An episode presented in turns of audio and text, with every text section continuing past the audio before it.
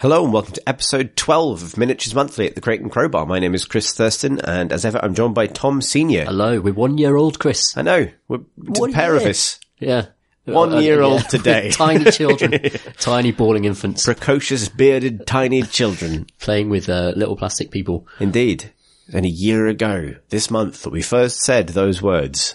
And it turned into a song by Mike Debenham. It was Ama- just lovely. amazing. I still love that song. Yeah, me too. Sometimes Incredible. I sing it when I'm c- cooking in the Really? kitchen. I do. It's Yeah. a strange time to sing do, it. do, do, do, etc. Etc. Yeah. Yeah. Well, people listening to this will have just heard it. As the I intro just to that. reprised it then, you yeah, know. It's exactly. so good, you've got to hear it twice. Fresh in your memory. Um, yeah, one year. Incredible. Um, do you have a particular approach to hobby that's changed over the last year? Intros type question. Yeah, I don't. Um, I I think I'm still sort of ploughing on with it t- in a similar way, but I think I've taken a more kind of mechanical approach to painting units and doing. So I, I- I did. Uh, we'll talk about this in the hobby section properly, but I, I got through some Spite Revenants in a weekend, and it was properly just like do this section on each model, and then that that section is done, and Yeah. then do the next section on the models, and they look. Uh, Nice. I like so them. yeah, they look really clean and they didn't take forever. They're just done and I'm happy with them. And that, that to me is like, I've not put too much effort in almost to make it stressful to me or, Hmm. or, or kind of an unhappy thing. It was just a lovely thing to polish off that unit. And now I, I can play with it. It's great. it's I feel the same way. Like um, I'm, the thing I said last month about how I was going to use the opportunity of our skirmish campaign to try and just sort of like do a chunk of my corn stuff every month to, to prepare for the next game. Um, this month, for various reasons, I kind of fell behind on that. And four o'clock yesterday, I had three blood reavers that I, sorry, blood warriors that I hadn't painted, and they're painted now Yeah, they look great. and but again, just quick, like Yeah. learning to get quicker, learning to get better at batch painting and more mechanical, and and actually understanding the virtue of things being done being better than them being perfect. Has been a really nice thing to pick up in the last year, I think. I'm kind of learning to be happy with it. And also I think just, I feel like I've got a set of skills for metal and a set of skills for leather and a set of skills for fur. Yeah. And I've kind of just kind of got that stuff down pat now. I've been doing it for a couple of years, uh, getting back into this hobby. Uh, so I feel like I've, I've got a body of knowledge that lets me burn through things a lot faster just through experience. Yeah, and, like I think that's the thing with hobby, right? Like you can, you getting things done is very satisfying, but also you can um, get satisfaction from different levels of things being done. So, Mm-hmm. so with some models, you want it to be done in the way that you can pick it up and show somebody and say, "Look, I've painted the hairs on his eyeballs." I don't Yes. know what model that is. That's a Nurgle Egyptian probably. model, like some sort of chaos demon. It probably occurs to you. Um, and then there are some things where it's like, look, this unit is done and it looks nice together, which is like, you know, where I'm at with my Blood Warriors, where you're at with your, with your Spite Revenants, Yeah. right? Like it's that. collectively they look great. Yeah. and that's something that I think I took uh, this time last year when we started doing that, this, I was sort of like growing in confidence as a painter, but everything took me forever. Yeah.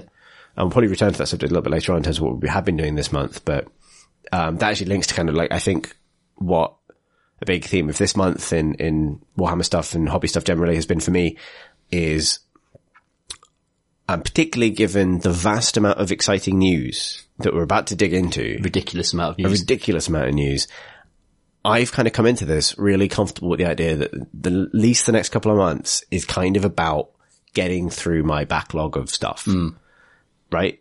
Yeah. Like I kind of, I'm saying this now, I'm saying this like in the ass end of January and it's a very January thing to say. Yeah. But this is, resolution. this is me, this is my new year's resolution saying that I'm going to clear my backlog before I really take on anything else. Hmm. Um, I will make exceptions for New Shades by Warbands Oh yes, because I will get enjoyment out of the cards and things, even if I don't paint them straight away. for sure. And I will make exception for, uh, cool one-off solo models. Mm. And I say that so that I can buy the Dark Oath War Queen. And, uh, yeah, uh, would you buy any of the other line portents here? Not Uh, straight away. Okay. Yeah. And, but that's it, right? yeah. So I'm going to, before we plunge into an army and news section where I'm inevitably going to talk about armies I now want, I of course. want to caveat the whole thing with like, that's kind of what I'd like to do. How about you? Like, what, what's your kind of very outlook? s- very similar. I think uh, the releases they've talked about, and we'll which we'll get onto imminently. Uh, again, I'm lucky that I'm not too enticed by them. Hmm. The, the big release that I wanted to happen, like a big death release, hasn't come about yet. So that's the thing that would distract me from my shame pile would be like a big death release. Right. Uh, so that now that's kind of not on the cards in the near future. I, I'm free to paint up my vanguard and to do my silver neth. And actually, again, that pile of shame is just going down. It's going down. It is, yeah. I found the same thing. Like it's, um, I think it's helpful that we have uh, cool, like multiple cool kind of threads of engagement with the hobby on the horizon at the same time. Like it feels like, um, from the Mala Importance campaign, which we'll finally talk about. I remember, appreciate that when we last recorded an episode, we didn't even know what Mala Importance It's was. about to be announced properly, wasn't It it? was. Yeah, it was days from being announced. Now we have all the details pretty much. Um, but things like the fact that you and I are still planning a Firestorm campaign, Yeah. the kind of table kind of campaign, like a map campaign system, which will require big expansions to our, uh, kind of classic armies, the Yeah. Zinch and Stormcast stuff. Excited about that.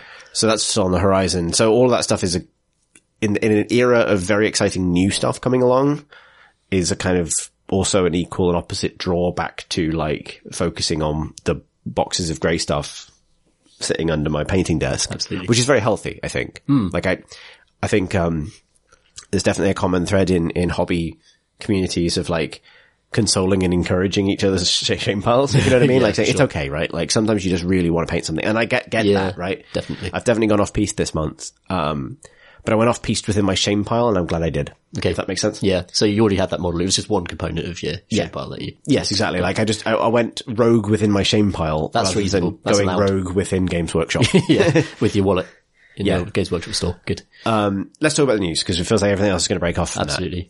So there has been loads of it, and we're kind of we're not going to break down the news by chronological order because God knows. I mean, you don't care, listener. You know, you're getting this at the end of January We'd be jumping around madly between things as well. between settings. Yeah. Yeah. So we'll kind of start off with 40k because it's obviously the setting that we engage with a little bit less, Mm. but more and more as time goes on. yeah, So there's been a big run of codexes basically. Yeah. So I kind of want to break this down by release date a bit because some of these are out now.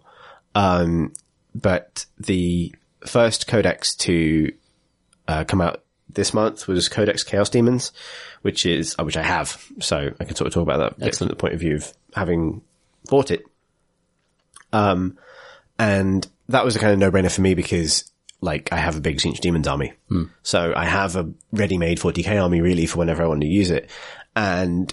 Uh, but mostly the reason I get codex is obviously there's new rules and there's clarifications and I think they've shown a kind of, I'm impressed by how rapidly these codexes are coming out and replacing the rules that were in the index books that Yeah. came out alongside 8th edition Warhammer 40,000. yeah. They promised that um, th- it would be quick, and obviously we got the predictable Space Marine and Chaos Space Marine releases last year, but now they're moving into, for me, more interesting Yeah. um, types of army for 40k. And doing new armies Yeah. Mm. and codexes for armies that don't have codexes traditionally. Like they- it's kind of like it's not just filling in the bit. Like, probably sucks if you're an orc player and you're still waiting, but like one you know, day. yeah. um, one day soon, hopefully. Uh, Mm. but yeah, it's been really pacey. And but the thing I really like about it is, um, so I know a lot of war games talk about fluff as if it's like the kind of inexplicable hundred pages of nonsense you have to read before you get to the pages that have numbers on. Yeah. But um, I I really I've been really enjoying reading through the Chaos Demons fiction because I wasn't sure how it would go in 40k necessarily because Hmm. um, the kind of goings on inside the warp is something that you only ever see from a kind of usually you see from a mortal perspective. Obviously, there are short stories and kind of novels that go more explicitly into like life in the warp when you are literally a demon, Right. But you know, for the most part, the warp is that unfathomable other thing, Yeah. And you are a horrified man whose eyes have melted, Hmm. um, which is like a kind of missed connection. Like, and um actually this is really nice because one of the interesting things is some in some cases it's twists on stories that are the same in AOS but have a kind of 40k version yeah, so like what happened to Scarbrand is slightly different across both settings but Gotcha. functionally the same Yeah. um and different characters and then it inclu- includes all the new Nurgle characters things like that um but there's also loads of like um sort of just great little mini stories that I found like uh, something I, lo- I love about the Age of Sigma setting, but also I've always enjoyed about 40k is the fact that you can kind of, they can gesture at something happening somewhere and, and you can imagine an entire army based around that idea. yeah. So I don't know if there's ever been in a previous bit of 40k fiction, but I'd never seen it before. There's a great bit of storytelling in Codex Chaos Demons where um, it's descri- it's just a description of the uh, realm of Corn. Each each god gets a description of what its realm is like within the warp. Um, and they actually map very cleanly on how they are in AOS as well, like Nurgle's Garden. Um, like the one that's the least well defined is Slanesh, but that's its own kind of issue. I Yeah. think at the moment with what's going on with Slanesh. Um, and then, you know, Cinch's crystalline maze and then Korn's kind of volcano Mad Max battlescape. Yeah. But there's a good story about a a war, like an orc war that went directly into the Eye of Terror. so they- they're like, "Fuck this! We're fighting the YOLO. big space eye." Yeah, yeah. And Korn was so delighted by this that he let them in to his domain because they sacked they sacked a couple of planets they shouldn't have been able to, like a couple of like full on Zinch worlds. Yeah. like like the the implication is they somehow managed to fight like a big crystal and win, like, and then end up in uh, Korn's realm, and Korn brings them back to life. And whenever they get annihilated, they get annihilated every day, this entire war Mm. by all of Korn's bloodthirsters that are just hanging out, basically. and then their fungal motes, because orcs are mushrooms, Yeah. um, blow onto the kind of fertile volcanic ash of the endless infinite volcano ring that surrounds Korn's realm. And they go right and they back. grow back. Yeah. And then they charge back into the valley and do it again. Man, that's awesome. And they're having the best time ever. Yeah. Because orcs have basically found orc heaven.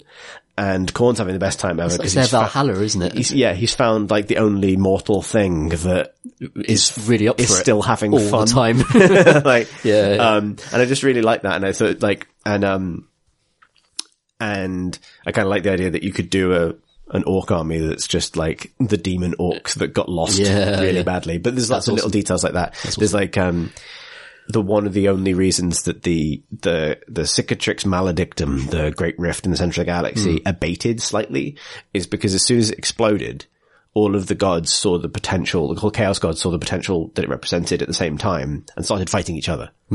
So it went like, oh, and then it could have destroyed the galaxy and then they fought each other then it abated. and then it abated. And then in order to settle that, they decided to have a contest of champions where they just each send one army. Oh, rad. Um, but then they all cheated. And because they all cheated, Zinch won. Because that's how that works. Yeah. But then Korn had a tantrum because Zinch won and hit reality so hard they basically just started again. like, That's it's like, hilarious. nothing happened. Like chaos gods, everybody. Yeah, But like, yeah. um, I really like that stuff. It's full of like little details like that. So that's one of the reasons to kind of get these codexes for me is like, you Yeah. get this kind of like really rich, um, background stuff. But I haven't played the game with the new rules yet. It did prompt some interesting kind of, um, when the rules were introduced, it sort of opened the door for lots of kind of abusive combos and things that very quickly got kind of nixed by Yeah. GW, FAQs. which kind of just, I guess, reinforces that sense what that they, happens, are willing to kind of close stuff off quite quickly. Hmm. Um, but I guess probably won't have more to say about that until we play a game with the new demon rules. Yeah, I need to paint up some space marines so I got less less of a janky force. Than Yeah. yeah, a, kind of half and half mishmash. of primaries. Extremely lost 10,000 year old space wolves. exactly. Like what? Why with with these guys? Um, and yeah, also uh, like the space marine armies you get out of the box uh, in eighth edition is pretty one note. Like you can't do a huge amount with them. The most interesting decision is what you do with the guys who come down from space, um, and the rest of them are just stand within each other's buff radiuses, and Yeah. you know, are just a, a sort of fire base really. I watched an interesting game from the Las Vegas Open, which is on this weekend as we're recording this actually. Yeah. um, which kind of highlighted how a lot of the new stuff that's being introduced in the game kind of complicates the, like 40k at the moment is a game of buff radii, basically, in some extent. But there's a lot of new interesting spells and things that, um, complicate that. Yeah. Like the Thousand Suns are getting a new spell that means you, if you take damage from it, you also half your movement for that f- turn, which, uh, is designed to create problems for aura armies. Yeah. Cause you aim for the aura carrier. And then you make everyone else, you know, go as slowly slow as as the that guy. slowest unit. Yeah, that like, makes sense. which is kind of interesting. Yeah, Like, that's cool. I think that's an interesting way of making auras like a multifaceted aspect of the game, Mm. like a hindrance and a blessing as well, rather than just like build a fortress around all of these bubble men. Yeah, yeah. It's kind of how uh, it's how it plays out of the box, but yeah, there's lots of interesting units and stuff coming through the new 40k. So actually speaking of which, so the next codex, um, we'll move over Custodes briefly because it's out to, it was out this weekend. Yeah. But we- that's obviously a new miniatures range as well, which maybe worth talking about. Yeah, Um, the Emperor's finest, finest. the Emperor's Goldest Finest. Yeah, they're better than Space Marines. Yeah. Also ancient. They're pre-Space Marine, Space Marines. They are. Yeah, so they've been the Emperor's Let's talk about bodyguards. custodians then, because they, they, yeah, there's a new range. So there's yeah. So this is you've got a couple of custodians. Yeah, I've got some from the uh, uh, the big box we got. Uh, Burning and Prospero. Yeah, Burning and Prospero box. So I've got some of those. They're they've got spears that are also giant bolters, which is exciting, and they're very very gold and huge. Yeah, they're quite cool. yeah, So like this is an like an extremely elite army in that they a vast amount of points per model. Yeah. And there's a, um, I think there's a few things. So like, I did get that little pang of temptation. I've been getting it all month, but like, Hmm. um, partly because I, I've gone back and forth so much on what I want to do at my Primaris because I've painted one of them. Yeah. Um, but on a whim late last year, I picked up like, I painted one sergeant, but I've picked up the, um, 30th anniversary sergeant. Oh, It's a yeah, Sergeant, 'cause I quite like the model. Yeah, it's a good model. Uh, which means I have a spare sergeant, which means that if I choose to do a different color scheme, I'm not down a sergeant or have to repaint him, if that makes sense. Yeah, it makes so I still don't feel locked in.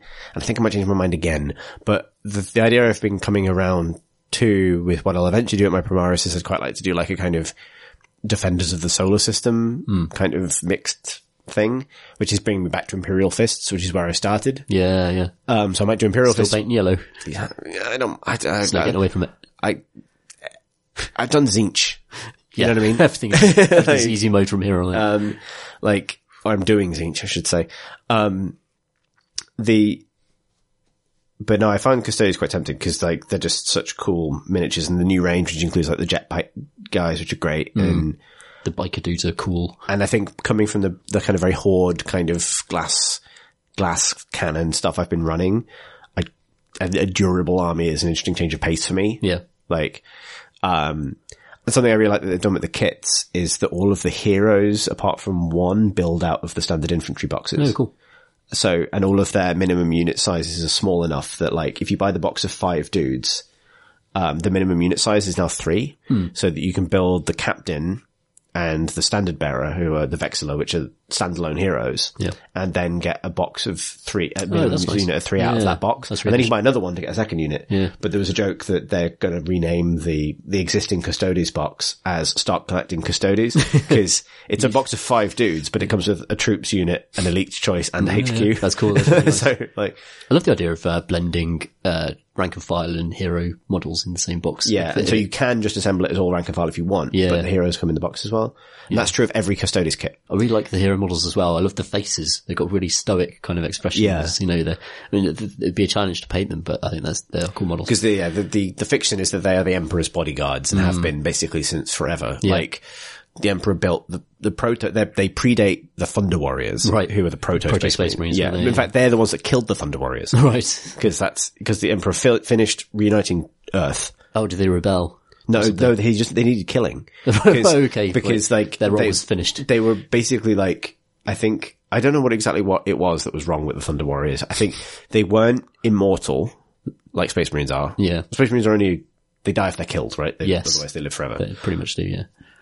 So, um, but I think they're a bit too prone to going a bit mad. Like they were kind of savage warriors made to reclaim the Mad Max planet that Terra was before it became Right. Gothic, I think Gulliman hyper. talks about this in the Dark Imperium book Yeah. a little bit. This idea that the Space Marines aren't really made to govern, and I guess the Thunder Warriors might have been just an even more extreme version where that like, seriously, you don't put these Kill guys in charge of a everything, yeah. society. You know, they, they are just bar- barbaric hordes. Yeah. So basically, as soon as I think also there's this thing that, like the emperor's like, well, I've made this army to conquer Terra. Hmm. I'll now make another army to conquer space, and I need to get rid of the old one, or they're going to be awkward. Might as well test the new one on the old one. Well, no, because it's the custodians who've been there from the beginning. Oh, I see. so So they've always it's been Hmm. like custodians can you get rid of these guys quickly. So the custodians killed all the Thunder Warriors, and Ah, then the Space Marines come along. It's pretty hardcore. Yeah. Uh, something I did like is that the the book opens up different Custodes color schemes, like quite dramatically. Hmm. Oh, good. so you like there's a like the um the Custodes that guard the black cells under Terra where bad people are kept uh, wear black armor, which looks Hmm. Oh, that's really cool. That would like, look really good on That's those like taking a super easy mode painting army and going like, do you know what? I wish this was hard instead. Right. Yeah. Mm. Like imagine all that detailing, but now you have to edge highlight it Ah. and it's black. Man, dry brush all the way. You, you can't really dry brush black. Dry brush turns actually, grey. Yeah, it's turns turns grey. You're right. You have to, uh, black requires really fine edge highlight. Yeah, you're right. Yeah. Um, Challenge accepted. that sounds rad though. They're, they're already cool models. They're a cool concept. They've Yeah. been in the fiction sort of in the background forever as well, haven't they? Yeah. And they're super powerful as well, which is kind of neat. And I love the jetpacks. jetpacks are jetpacks very rad. cool. The lances and everything. They're yeah. pretty neat. Not going to, not going to buy any because Pile of shame. Uh, I was shame, but nonetheless.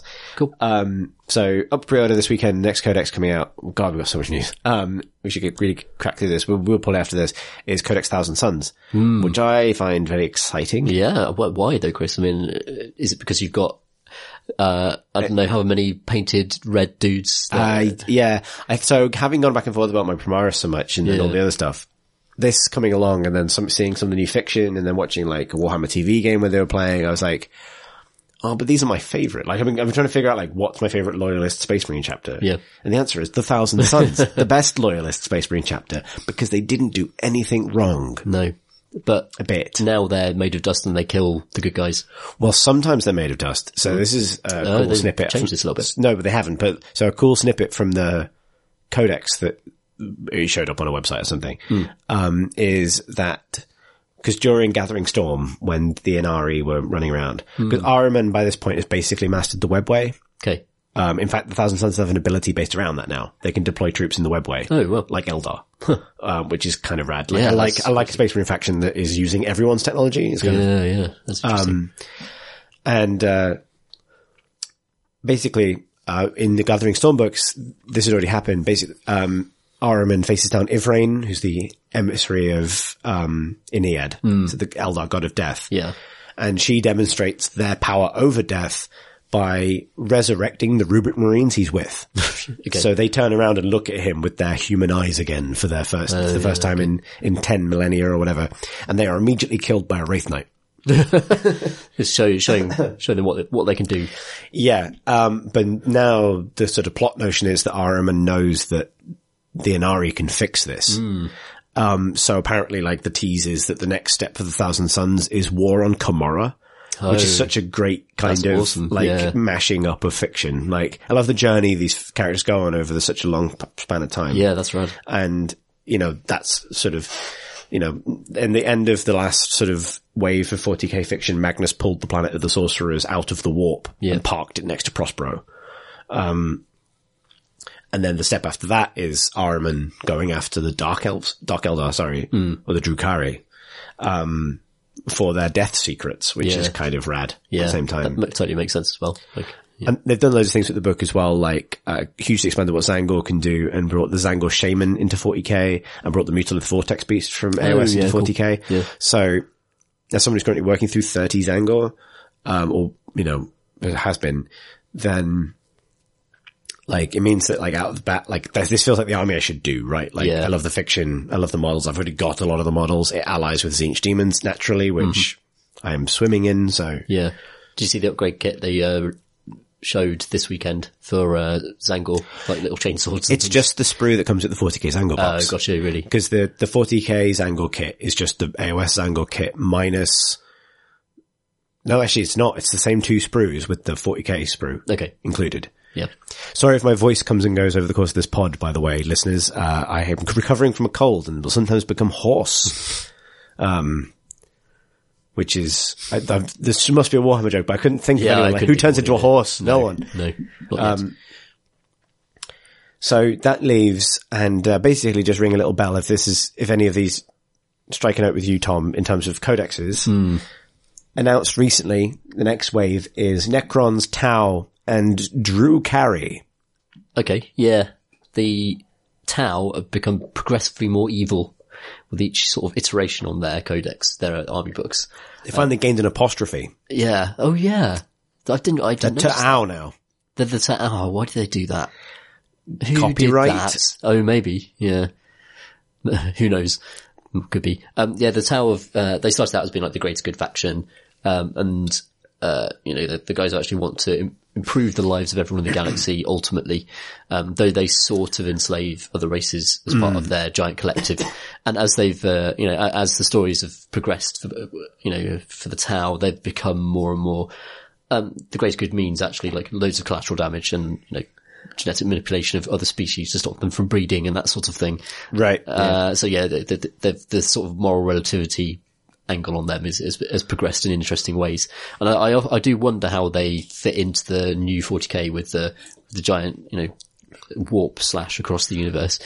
Uh, I think one of the Tau, like, collectives got pulled into the warp during that. So there's every chance, like, that they could come back out of that and changed or, Yeah, or different, yeah. which is very interesting. Uh, but the, the tower feel like they're the, the most fertile ground to do new things with the 40k army, whereas it feels like the Necrons are always just going to be Necrons. They're they're always just they're on every planet and they sort of rise up like a force of nature. Apparently they've they've got more personality now, but they're still just automaton really. Um, whereas it feels like the tower could be lots of it could they could turn into anything.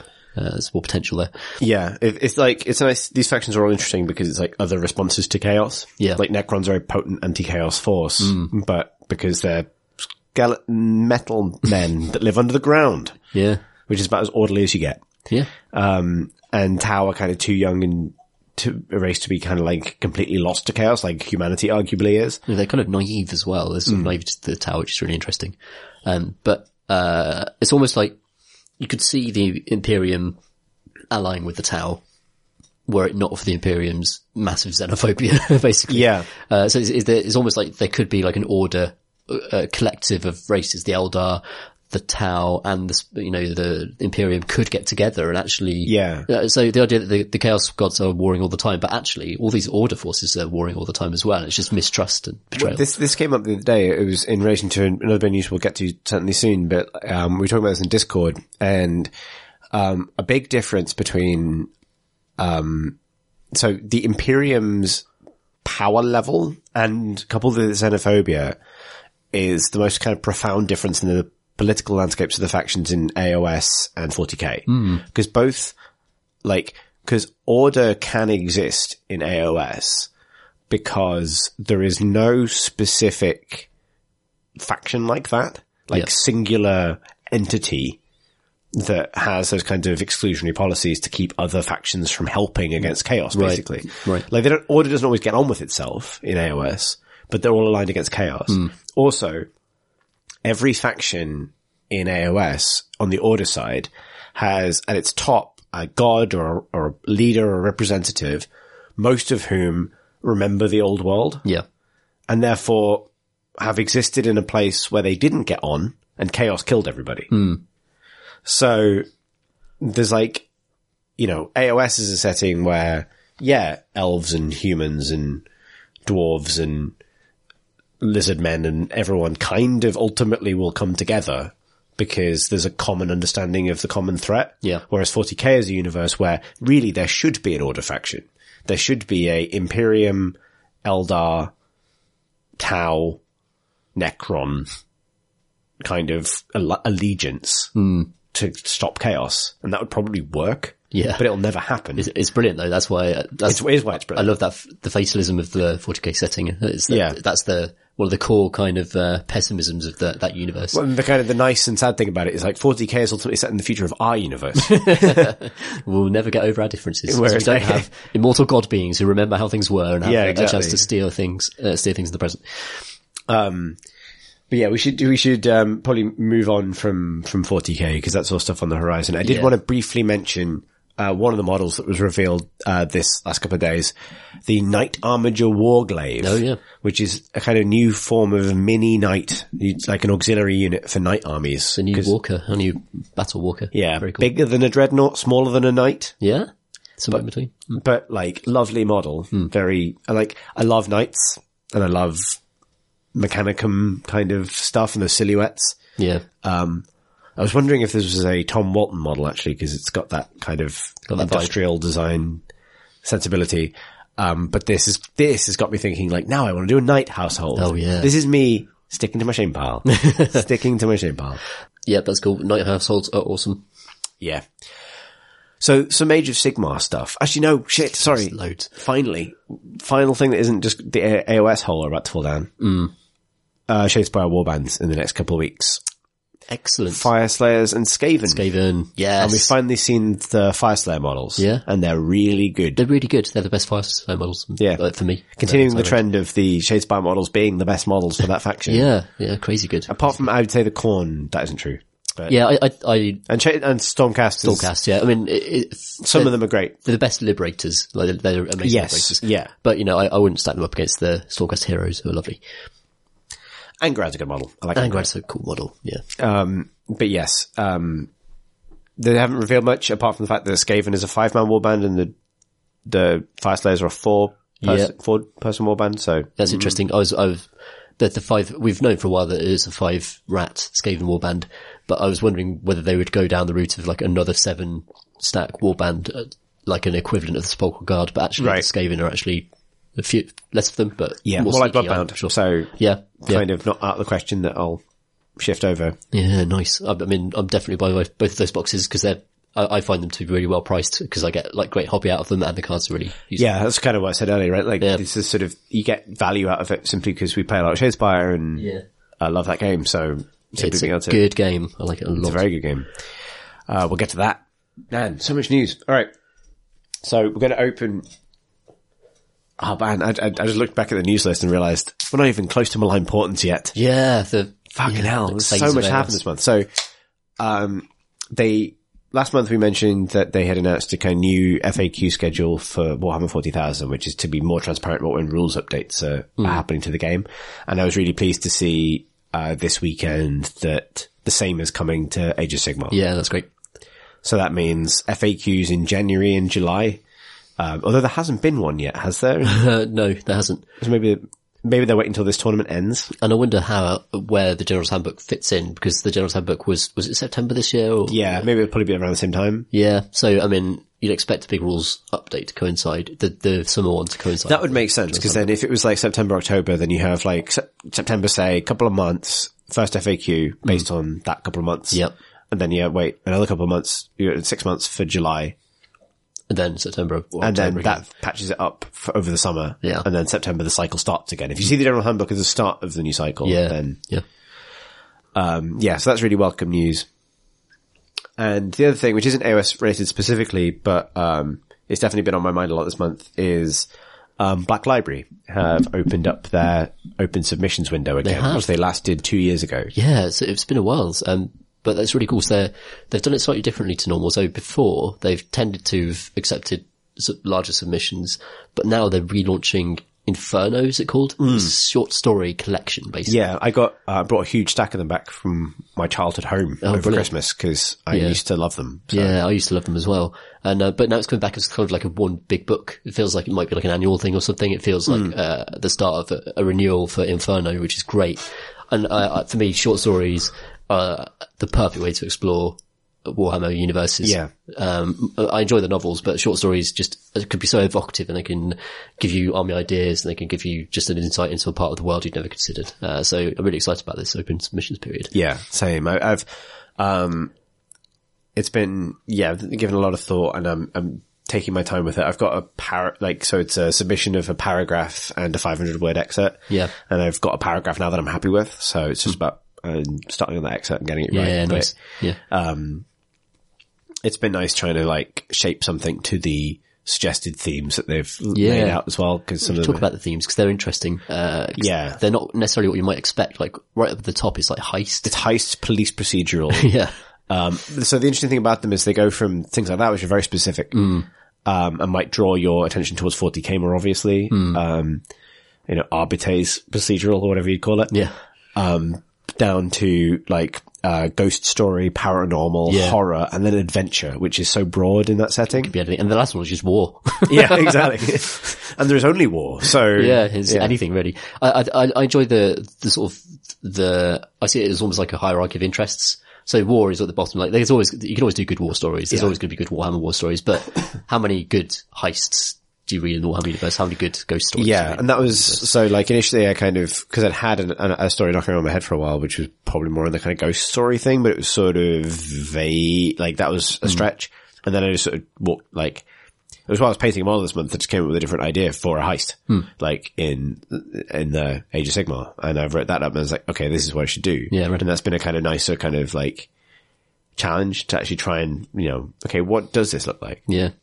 It's really cool. Uh, the window is open until April, I believe, and there's no limit on submissions. So if you get more than one idea, you can do it. there's a, if you're interested in it, there's a very good, it's worth going back if you, uh, you'd have to subscribe to Warhammer TV on Twitch, I think.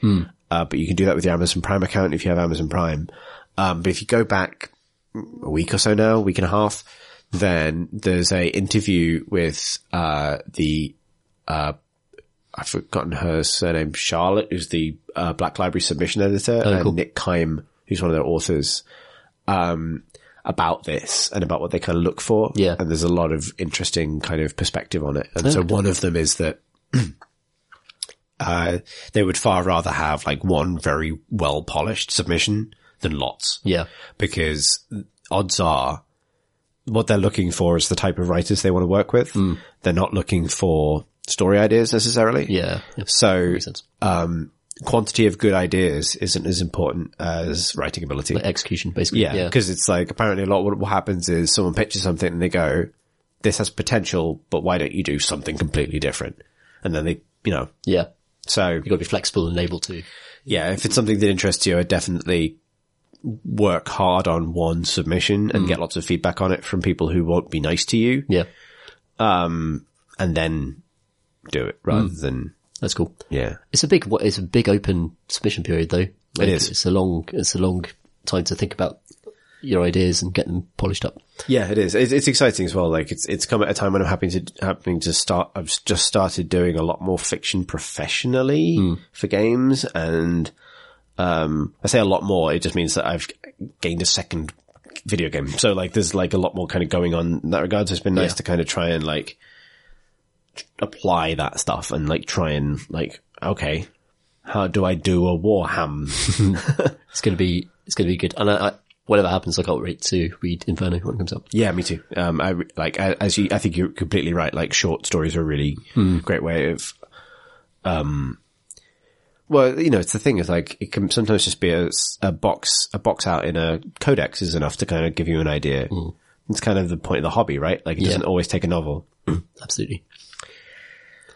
Speaking of stories in the Age of Sigma, there's this thing, Tom, called malign portents. Yes. What did malign portents turn out to be? it turned out to be a website which consolidated a lot of the lore uh, and also initiated a change in direction for the story of Age of Sigma from where it's been previously.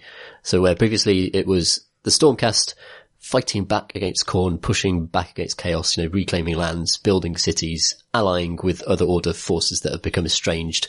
Now, uh, the fight turns to Shaiish, the realm of death where Nagash is building another bloody black pyramid again. That scoundrel, uh, which is, you know, He's only got one trick. and every 10 millennia he does it and uh, it always sort of works. It's his wonder wall. Gash is at a house party again. He's broken out the guitar and here it is. Uh, so yeah, the, he's, however it works, he's gained the ability to actually, he's gained an advantage in the war for souls in the Age of Sigma. And, uh, it's implied that a lot of s- souls that were going to Sigma, Nagash has actually been able to retain and turn them into his own servants. And literally everyone is angry about this. Chaos hates it. Um, orcs love it to an extent actually because it means there's going to be a big fight in Chaiish. Um, Sigmar hates it. So th- everything is, is, It's one weird trick. yeah, it's, Nagash has just trolled the entire AOS setting basically with uh, the Yeah. latest malign importance twist turn of events. What it means in terms of like releases and stuff is more unclear. Uh, so there's going to be a malign importance book and that's going to contain like battle plans and things and lots of fluff and lore, though I don't precisely understand how it fits in to, is it a new rule book? Is it, you know, is it a campaign book like Firestorm? I mean, Or like I- the Realm Gate Wars books. yeah, Yeah. yeah. So maybe it's one, maybe it's like that. Maybe it's like a, a fluff book in that way. Um, but there is going to be uh, a Forces of Nagash uh, army book. So Death is finally going to get its rules refreshed, which is desperately needed. Even though Death has been Yeah. competitive and interesting, it's desperately needed a kind of going over and just kind of fixing the key words and um, just a reorganization of those forces. It needs to be made compliant with matched play, yeah, right? Like it Yeah. feels like the General's Handbook 1 screwed over death. If that makes sense. Yeah, I think they, they're both pretty unkind to death. Like, uh, it's simply in terms of faction labeling and what can ally with what, and whether you can put a necromancer in a thing and break a keyword. You know what I mean? Like, break an allegiance. Yeah. Just cleaning all that stuff up. Like, death just really needs that. Uh, but what I was hoping for was like a big death release to accompany it. Like, if it's all going to Shayish and all the kind of, uh, even the art has changed to become this almost like Shadespire, just dark green skull imagery uh, throughout um, the new kind of AOS setting. I was, I was hoping there'd be like a, a tease of a big death release, and it could still happen, but that's not quite what we got from Line. Yeah. So Um, and obviously the subsequent r- reveal of a completely different miniatures range Yeah. for AOS, um, suggests, heavily suggests that no new models are coming with this apart from the Heralds. So Hmm. apart from the four Yes. we've already discussed the, actually no, well, I guess when we last spoke about it, we hadn't seen the Lord Ordinator. The I call, him- I engineer, just of call him the Laudinator. the Lordinator. Yeah. uh, yeah, so it's the Sigma champion with two hammers who's very good at fixing war machines and making them reroll to hit. Yeah, which makes it sound like one of those unopened s- Stormcast chambers. It's either the is, Hmm. it is that Logister? Logister chamber or the Ruination chamber, Yeah. whichever one sounds like it's more to do with guns, yeah. Logister sounds good to me. I don't know what that word means really. It's a made up word. calculator chamber. It's people, scribes in there. War scribes. Um, so the, Lord- the Lordinator is the first hint at, uh, perhaps a new chamber. Um, though again, I don't expect much more in the way of Stormcast releases actually anytime soon, uh, based on I'd never say never to Stormcast. Stormcast especially. Yeah, I think yes. Like, so I think uh, over, there were some rumors that a lot of the um, war scrolls from uh, Legions and Nagash had leaked, and that means that there are basically no new models. It's like Right. new uses for existing sculpts, new uses for existing kits. Um, that does mean it doesn't feel like a range refresh in the way that, um, like when we've seen old, fac- rather than new factions, when we've seen old factions get refreshed in Age of Sigmar, it tends to mean there's like a house, there's like a cleanup pass on not just new ideas, but old stuff too. So like, uh, Zinch is the perfect example, not to go back to my wheelhouse, but like, Yeah.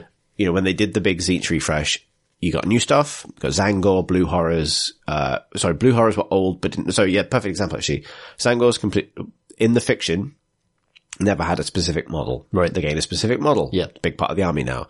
Blue Horrors, in the fiction, there were models, but you could only get them because you got three of them with every chariot. so if you wanted to make a unit, Yeah. Okay. that's not very practical. Just cleaned all that up. So they clean that up. Brimstone Horrors invented, right? Come along and f- patch that Yeah, up. yeah. And then they also, um, they replaced almost all of the old resin models. So there's a few left, Smooth them into plastic. Mm. That's but cool. changeling, new, new plastic changeling, like that nice. kind of thing, right? Like moves along. That feels like a really coherent refresh. There are a few bits of resin left over Mm. of old sculpts, but not a lot. Yeah. The same happened with Sylvaneth, the same happened with Nurgle. Yeah. Uh, it's a, it's a, a refreshing of the old models, moving, moving them into plastic where relevant, and then also new models. Death feels like it's not quite that far. Yeah. So I suspect we'll see like some reboxings Some new skelly boxes and Oh. yeah, stuff. of existing, but of existing plastic, right? Yes, Like, yeah. but it's not like a new range. And there are a few kits that really desperately need it, like Oh, Blood Knights. Right, definitely. Because if I ever did Death, it would be vampires. yeah. And Blood Knights are super cool on paper, but they're 60 quid for five Uh, they're still metal as well. and they're resin. oh my god. Yeah. Like, nah. Yeah. A friendship, uh, he skip bashed some really nice blood knights, um, rather than do that. Of course, which is always an option. Th- Yeah. That's why those rules are still valid and useful and, and exciting to have. They're very cool. Yeah. You could still work around them. But yeah, that, I mean, if they, if they don't do a, that type of release for death, I'd, I'd personally be pretty disappointed. So here's a theory. We know that we know that GW's miniatures production time is pretty long, two years for a range, right? Um, what's interesting about that is it means that we are only just now, only just now getting into the period where new miniatures that are coming out were designed after the big top level managerial shakeup at GW a couple of years ago Yeah. that set them on the path to getting better as a company, which is where they are now, right? Yeah. Like most of the stuff that's been coming out was designed or like the spark began under previous management, including stuff I suspect like the Primaris Marines, which were probably a kind of like, you know, um, shoring up the company's bottom line Yeah. thing during a time of greater risk, right? Like companies in trouble. What do we do? New Space Marines. Double down on Space Marines, yeah. Sure. Uh, I suspect that uh, what we'll get to in a minute, the new Witch Elf range, the the new Daughters of Cain, um, was something that was also in the pipe.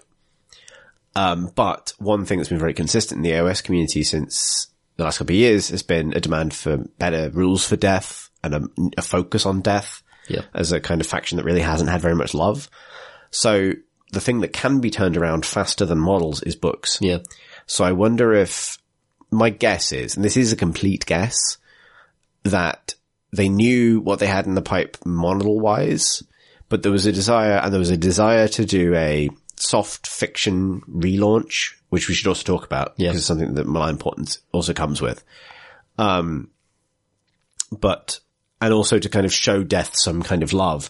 So because there aren't new models straight away, death is getting pushed to the front of the story Hmm. and to the kind of, and to be the kind of like future of the, like, or at least to become the present of the aesthetic of the game, if that makes sense, Yeah. Hmm. right? Like death is everywhere except in the models because that might follow. Does that make sense? Like, Yeah. it's the, it's the, it's the thing they can do without changing a miniatures production plan that was probably set in stone or quite a while ago. It does make sense, but I think it creates odd expectations because Totally, yeah. yeah. If you're going to lead so hard with death, you, um, as a miniatures company, you expect the miniatures to follow, Mm. um, and to not get them is a is a shame. Not that I mean there are loads of blooming great uh, death models. I mean Nagash is still one of the best models in GW's. I really range, love the you know. Mortux. Yeah, that, the Mortars are awesome. Um, the only one, the only models I don't like in the death range are the um, flying bone dudes. Uh, they, Morgas. Uh, Morgas. Yeah, the Morgas, who I think look a bit too silly, but the rest of it, the vampires still look rad. Uh, you're right that we need some Blood Knights. Um, and there is a lot of refreshing, like I absolutely love the White King model. It's my, one of my Yeah. favorite models in all of Games Workshop. skeletons, they just look good. The skeletons look awesome. I look- Yeah. And who knows, I'll probably, I'll probably buy a few boxes of skeletons. Yeah, the um, same, the, Har- the Knight of Shrouds looks great as well. He does. He does. I love that model. Um, and it's just, uh, yeah, I just really, I was just in the mood for some death, Chris. Yeah, I think so. I think GW have gotten very good at kind of like building hype for stuff, but they need to kind of proportion it.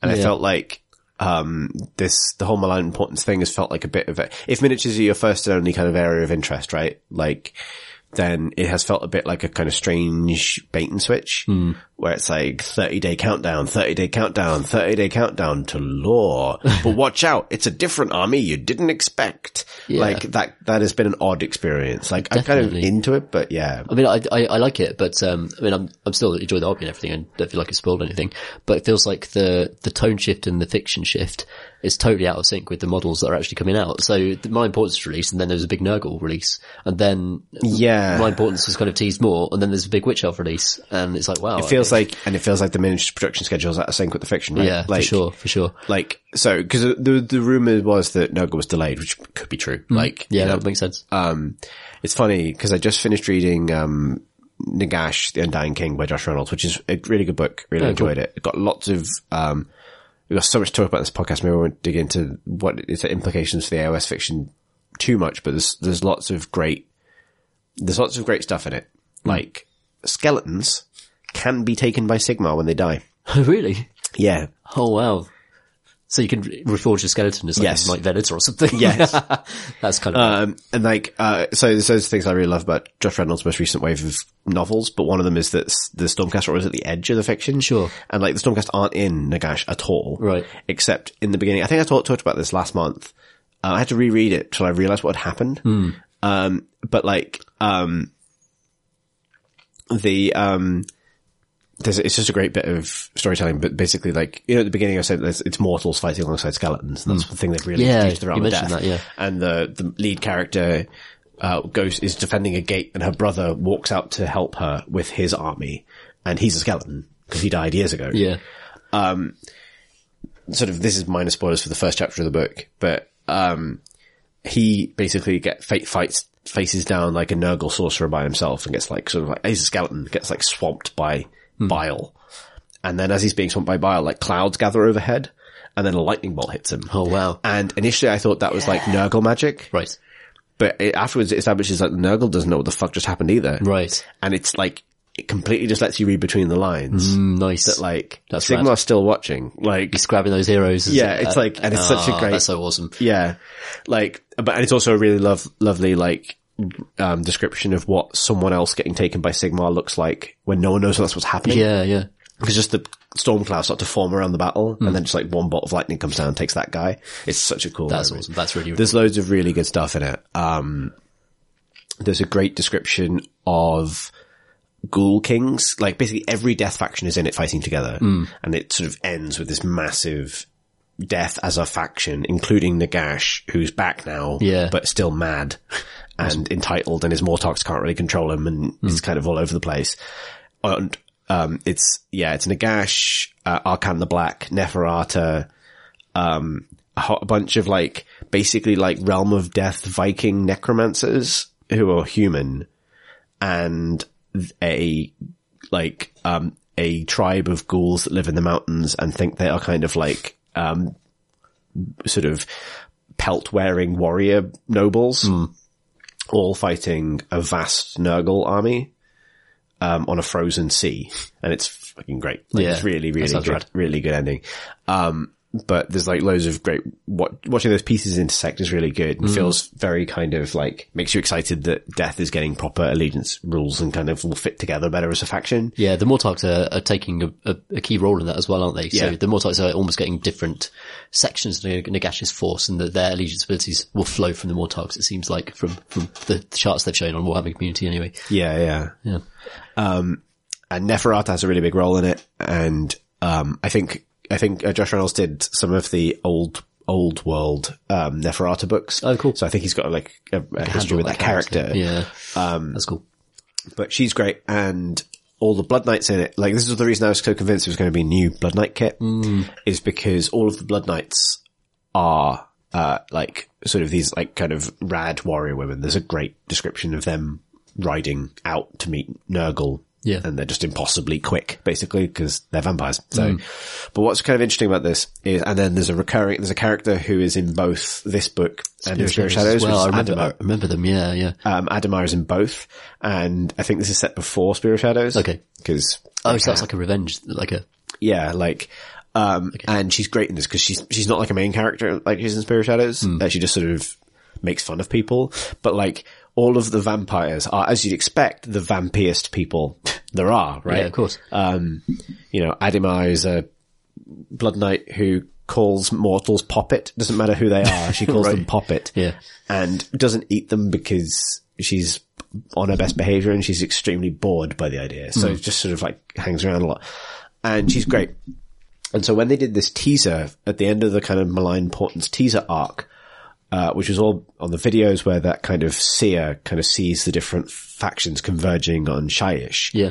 uh, he, his uh, his kind of scrying pool talks back to him and says, you know, when my daughters find you, you're in trouble. Hmm. And it's a very vampy woman's voice. My first instinct was that it was Neferata. Yeah. Because we have a queen, queen of blood in this case. Hmm. Um, so this is the kind of like overlap of aes- aesthetic in, in the more Yes. importance thing. You have a queen of blood who has a daughter, who, whose daughters, quote unquote, Hmm. are warrior women that ride out into the world to enact her will. But it wasn't that one. It was the, The other, other one. one. it was. It was Marathi. It was all along. Marathi, the Shadow Queen, rather than the Queen of Blood. But she's got her own blood cauldrons and all sorts of Yeah, stuff. she has blood cauldrons and, yeah. and daughters. Um, And had lots of daughters, yeah. So yeah, actually, before we get on to Daughters of Cain, because it is obviously, and that is the new range. Yeah. Guess what, everybody? Yeah. It's elves. It's, it's elves all along. Shadow elves. It was They're us back. all along. Um, one thing I do want to say is that if uh, we've had people talk about in the past about like, write in about how they've struggled to connect with AOS as a setting, Yeah.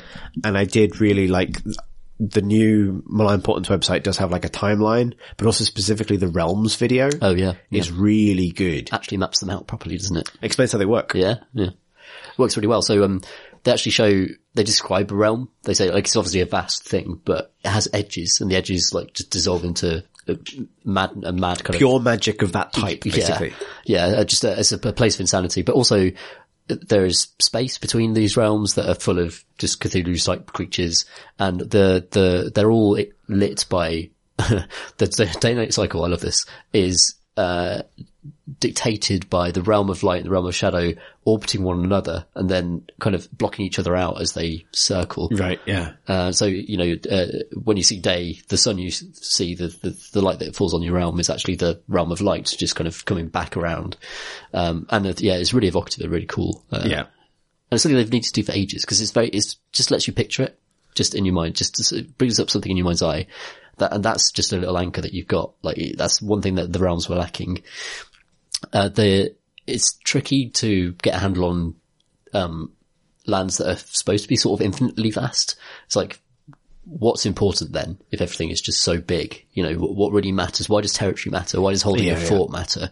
Why does losing a battle for this plane matter if it's so huge? And I think they've not quite established that yet. Like, apart from the cities they've obviously introduced. To be fair though, I don't think 40k has either, except for Hmm. the places that have been, have, have the benefit of decades of fiction about them. yeah. Hmm. And Earth, because as we have an attachment to that, right? Yeah. Like, at this point in 40k's life, no one gave two shits about Cadia or Fenris Hmm. or Prospero or, you know what I mean? Like, But they, they all have a lot of significance. Acadia is just like the last line of defense.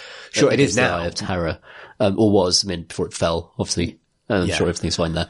But, um, yeah, uh, and also, and Fenris, like these places take on significance because they are the homes of factions. that's true, yeah. And that- it's, it's difficult to say the same for the realms. So like Gairan is the realm of beasts is like what's strategically important to any faction about any section of that land. And uh, it's the sort of thing I'd, I'd like to, uh, I'd like to know uh, more about, to be honest. Like, Yeah, I think the next step is to kind of ground some factions in some particular places. yeah, I think so.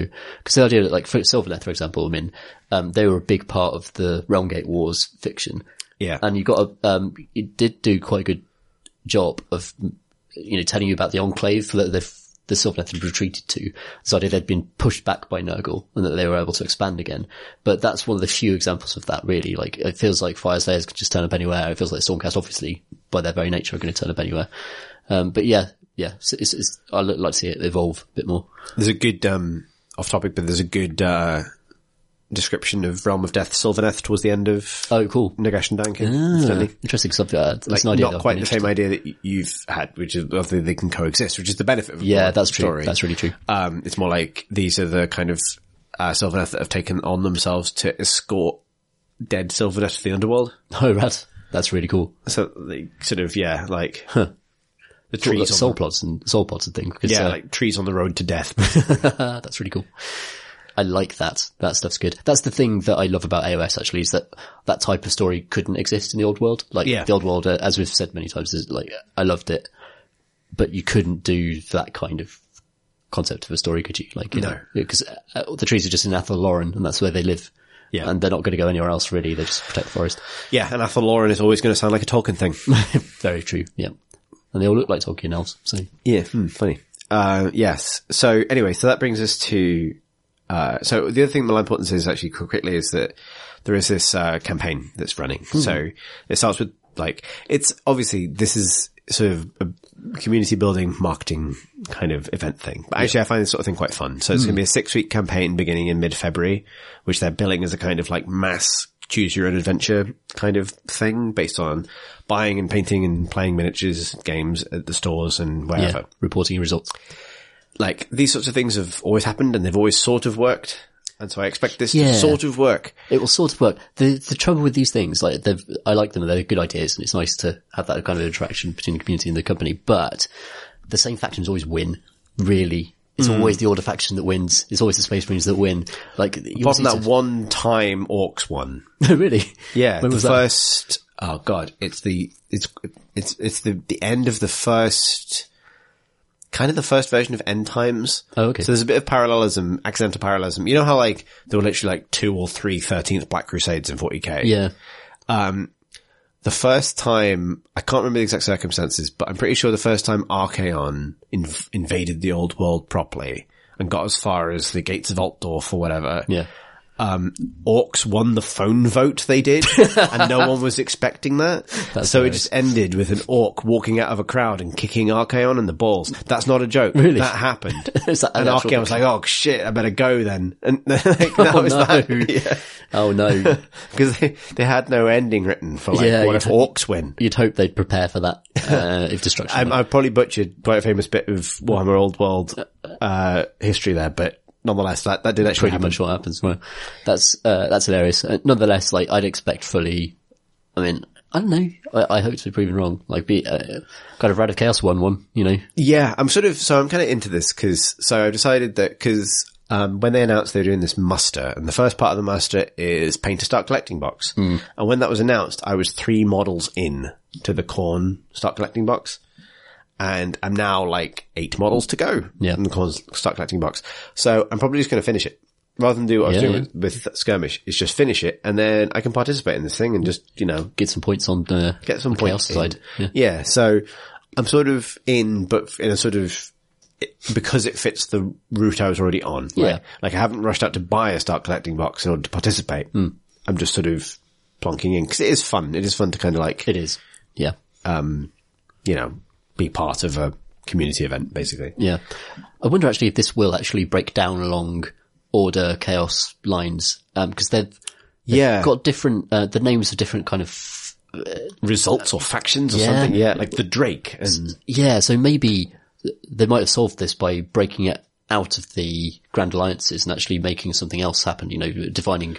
yeah, maybe it's more about outcomes. Yeah. So you could end up with a situation where chaos and order both went, want the same outcome to a particular event or something. Yeah, and then, yeah. So I'd be interested to see the actual execution might have changed. But so they That'd be might, they might have interesting. solved this. Yeah. Yeah, that'd be interesting. It'd be interesting if like, um, I don't know if, if the if the bonuses you were fighting for weren't like faction specific, but were like, you know, units with two or more wounds get rerolls of hits for the next phase or something, and so different factions want that for different reasons. Hmm. Yeah, yeah. That'd be interesting. You know what I mean? Something like Yeah, that. Right. That's a interesting.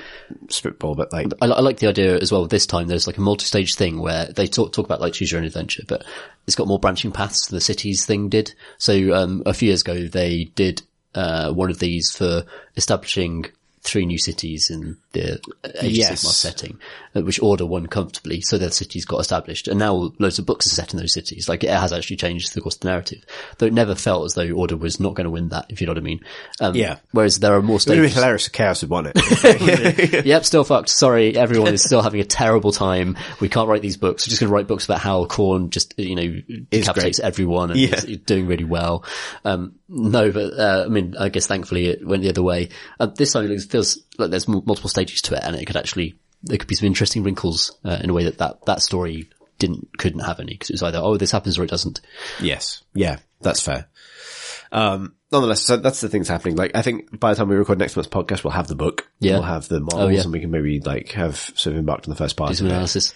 Yeah, I'm interested to see how those, I think my final thing on my importance is I really want to find out how those herald characters, the kind of Hmm. hero characters work because so there were leaked war scrolls and I suspect they might be real, but Yeah. like The Lord of Nature one looks like it's legit. but the thing that surprised me about them is they're very army specific. So the Dark Earth War Queen is very specifically for a Slaves to Darkness army, which means she doesn't plug into just any Chaos army. Oh, I see. Yeah. Um, probably does as an ally, but not as a leader, Hmm. and that goes against the fiction. So that's one of the things that had me suspecting that when either either of those aren't real, which is perfectly possible. Yep. they're very f- they they they'd be completely fakeable based on the information that's already been given. so true. that's fine. Um, or there's sort of supplemental rules, Hmm. like some other kind of like special campaign specific things. Yeah. which is like regardless of allegiance, your general can be one of these um heralds kind of thing that's a complete guess, but like I'd really like to see how they fit in. Cause what Yeah. I'd like to do is kind of walk into the next phase of our games when we get back to doing full scale AOS with like a Dark Earth War Queen as my temporary general or something like that, right? Yeah, that'd be cool. But we might not support that. maybe the Malign Importance book will shed more light. I, I think it's it's been a, a confusing series of announcements and rele- releases. The whole Yeah. Malign Importance thing uh, has been. I think it's confused the community. It's- I was confused about it. I don't. I still don't know what that book is. What the Malign Importance book really is, you know. Um, and it's really cool that AOS is is still moving, but I don't quite know where it's going, even though they've done all this. Yeah, it hasn't been for something that was such a, and you know, it's a good website. It's got a lot of good short stories on it. Like, Yeah, you know, you yeah, should those read really the short nice. stories. They're good. Like, there's loads of things to mull over, but like, it's been a confusing. It feels like there was, there's a moment where they should have just said what it is. Hmm. You know what I mean? Yeah. I mean, it's kind of confusing to, you couldn't put it in a sentence because it is such a kind of soft reboot of the law of, as you say, but it's also implying model releases, but I don't know, it's sort of not as well because the model releases are different to the Yeah, yeah. factions they're talking about. So it's, it's a confusing one. Um, we'll have to see how it plays out. Let's talk about some actual model releases. Yeah. So we now know that the next army release for Age of Sigmar Yeah. is Daughters of Cain. The elves, the first elves for the new setting. Elves from the Realm of Shadow, Yep. done with hiding. And there's quite a lot to unpack about this. Yeah. So the, it's a, a- obviously a new army book, Daughters of Cain, um, and a set of new, so basically what looks like three new kits, Right. sort of snake women, Yep. um, who can be armed with either spears or bows. So that, basically I'm assuming a dual kit. Yep. That would seem to make sense That to me. makes sense. Hmm. Harpies, or I think there might be furies now, like Yeah. winged, very angry Furious. elf warriors. Elf dudes. um, with again multiple weapon loadouts and a new Marathi sculpt, Yep. which is rad. Really like the Marathi. Yep. Really like it. it. That's almost making me go like, I'll buy. This is counts as one model. That, that But is an does awesome it? kit. yeah, yeah. There's been some interesting rumors around that model. and then a teaser of a much bigger snake-bodied lady, suspiciously holding the same weapon as Marathi. Yes. And there's a so Marathi, if you're not aware, is the I gosh, got a, a recurring dark elf um sort of villain basically. So Yeah. formerly kind of chaos aligned mother of Malekith, now Malarian, um eaten by Slanesh. Yeah. Now not eaten by Slanesh She got out. she slithered out. She specifically said she slithered out. Yeah. So she seems to have absorbed some Slanesh on the way out, but is no longer aligned to chaos. Yes. Mm. And is instead very angry about chaos. And is bringing that ire and desire to flay people to order. Join us. Uh, yeah. Uh, so the, she says, uh, she slithers out of the jaws of Slanesh, basically. Um, which is interesting because Slanesh was supposed to be like captive, right? Like, w- didn't, and the Dark Elves captured Slanesh and Well, so no, restrained because no Slanesh? Tyrion and Teclis captured Gotcha, Slanesh and right. Malerion. Like that's that's okay. one of the reasons Chaos won in Age of Sigmar and they had a backstory. Yeah. is because Tyrion and Malerion Malekith basically abandoned Sigmar to go hunt Slanesh, Right. and they succeeded. Yes. And at some point, um, Marathi Got eaten. escaped. She was already eaten because she was eaten during the end times. Right. Okay. Yeah. That's how she survived. it's like, it's like the best episode of Neighbours ever, isn't it? Like, soap operas go. Yeah. Previously on Warhammer. So, okay, she got in, she survived, she came back, but came back a bit wrong. And the fact that some of the daughters of Cain now are snake people, and that tentacle imagery is a big part of yeah, yeah. as well. because there was one that already was. Okay. Because the Bloodrack Shrine miniature has a Medusa in it, which is a snake woman right. Yeah. who's, in that case, sitting in a bowl of blood. Yeah. Just because you, just so how you know, you- it's what you good do. guys. Yeah. These are the good guys. Order, everybody. yeah. Um, yeah. So basically lots of question marks over it. But however, I really do like the new models. I think yeah.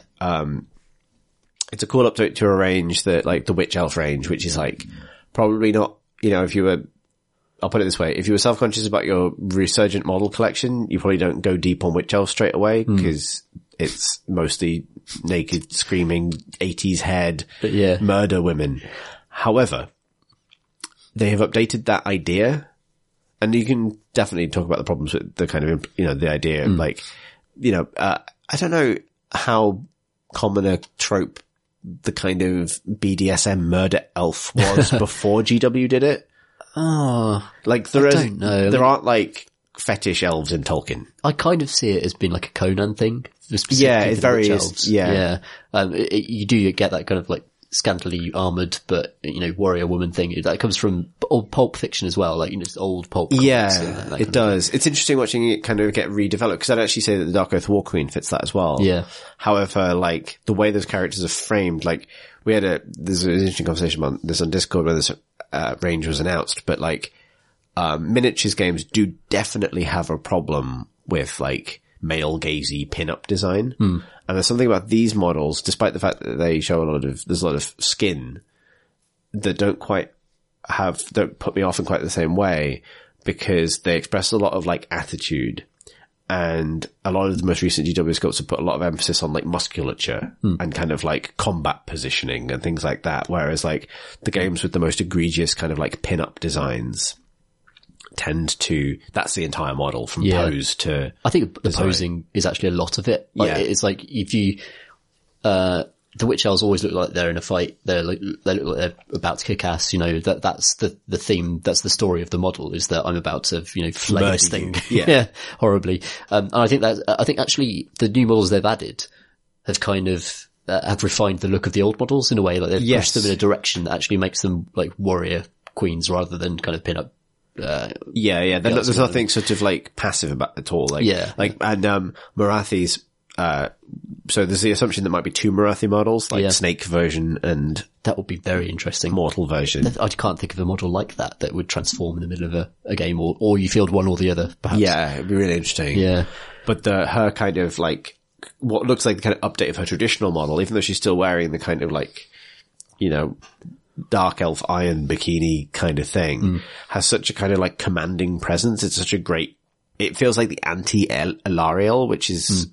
the, a great way of positioning because it's two should be right, sort yeah. of um, polar opposite elven queens Yeah, basically yeah, and she has a great expression on her face as she's kind of pointing this trident in a kind of accusatory way Yeah, like an imperious kind of uh, glare. yeah, which is like if you compare it with the Ilario model where she's like holding the trident up in a kind of like li- uplifting kind of heroic way and she Yeah. looks sort of ethereal and kind of otherworldly and Marathi looks much more grounded, but also like she's completely better than everything near. Like it's, it's sort of like, it's a really interesting kind of, you know, credit to how much c- personality they can get into a facial expression. Those are the things for me that make this range interesting rather than like, you know, the danger zone that a lot of these games get into when they do like the all women warrior faction and it's just kind of embarrassing kind of pin-up sculpts, right? Yeah. Yeah, they've definitely avoided that. Um, I think they're, uh, I think they've, uh, they're a really exciting army that I can't let myself collect right now because of the pile of shame. But Yes. I can't, I can't wait to see their rules as well. Like their rules Yeah, could yeah. be super interesting. Uh, cause they're- they're a big kind of almost like corn like the idea of just loads of witch elves just rushing forwards. they love blood and their god's called Cain. Yeah, exactly, right? but they've also, like, I wonder to what extent, law-wise, they'll work in the Slaneshi influence. Because I do feel like that is a part of the story now, and, and- and it'd be an interesting, especially if, um, so for, in 40, well, over 40,000, the Chaos Primarch for Slanesh was the Empress, is the Empress' children. Fulgrim. Uh, yeah, Fulgrim, who has turned into a giant Medusa-type snake. Yeah. Monster. That's kind of, uh, Slanesh is like that. That's kind of visual imagery Yes. associated Yeah. with Slanesh. And the fact that you're getting snake women as part as a unit and uh, this potential alternative form of Marathi who is w- almost like using power she's perhaps taken from, from Slanesh in some way. Yeah. That's a really interesting angle. It is a really interesting angle because the old like Warhammer Cult of Slanesh stuff, which Marathi was attached to, Yeah. which elves were attached to, was I think like I think GW is struggling with Slanesh because Slanesh was the expression of a lot of quite cheap kind of ex- like those kinds of same kinds of urges that still drive shitty pin-up female Hmm. miniatures in games. Like it was the notion that uh, sex is scary, but also exciting, but also kind of deeply heteronormative and kind of, you know what I mean? Yeah, like, sure. and that, you know, we'll have cult of Slanesh elves that are sexy ladies that want to Hmm. murder you, but in a sexy way, right?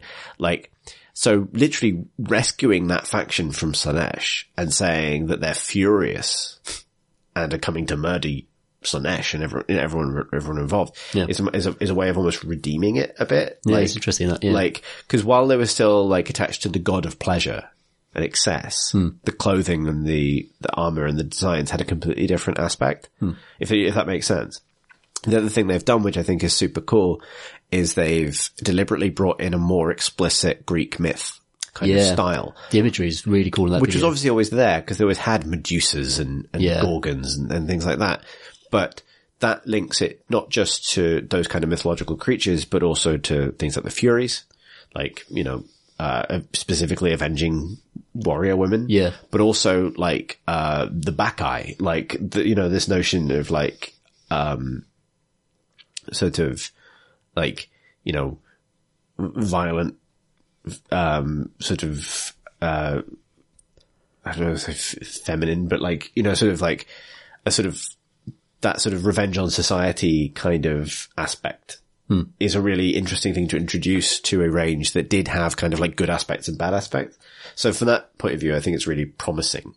Um, and yeah, like I think obviously Shane Parr being what it is, I'm again, it's like curious to see it come out, interested to find out more. Yeah. But I could definitely think if I ever decided to do like a small order army, I think this is the direction I would go Hmm. Yeah, now. it's- From a fiction perspective, having um, an order army that kind of could be seen as bad guys is actually a really cool uh, pl- space for friction to happen between the order factions Yeah. for future books and things like that. Um, I mean, the closest you get is the Sylvaneth, who are just kind of alien. But it's interesting to do this faction who actually have goals and needs that are more understandable and more vengeful, and that, that kind of wronged Greek god thing is a really cool place to start telling stories. Yeah. Uh, yeah, that Marathon Middle is awesome. Can't wait to see what they do. yeah, I- like uh, tune in next month when I admit to having broken my rule just to paint that model because it is great. Yeah, rad. On that note, I think we don't want news. we should talk about what we've been painting and doing this month, Tom. Should do a, a hobby section. of some kind. What have you been up to hobby wise this month? Uh, so I've, I've painted, uh, um, as I said earlier, like completed chunks of things, like whole units. So I've done Shades by Orcs, just got them done pretty much. Um, and you can always go back and touch these things up, but basically, uh, fixed color scheme went, you know, model by model, just, and there are only four of them, obviously, but just getting them done in a timely fashion, uh, to a, a standard that I'm happy with. It's really deeply satisfying. And then I repeated that with the, uh, the spite revenants that I painted. And one of the things I've really enjoyed about doing both of these is that I painted gold for so long, Chris. I've painted Really? so much gold that I forgot what, what other colors were like and what other paints were like, if you know what I mean. Yeah. So there's suddenly going over to like rusty, battered up orcs with kind of zigzaggy patterns, uh, and then going over to Sylvaneth with their beautiful organic shapes, and they could be any color you want. They really can, Sylvaneth. Like it's not like they're not regimented in the way that uh, the Stormcast are. You feel like there's so much freedom for you to paint it, uh, paint them in colors that you know. Trees aren't the colors. the colors I picked are not tree colors. There are people coming out of the trees, Tom. You can do There- what you there are like. pe- Exactly. So it doesn't matter. So eh, I, I love the freedom of the Sylvaneth. I'm really, really enjoying painting them. And they're very, very forgiving as well because while there's lots of detail on the models, it, it's a classic case of like washes and dry brushes just being absolutely brilliant for them for bringing out all the detail, the bark kind of sculpting that's, that they do.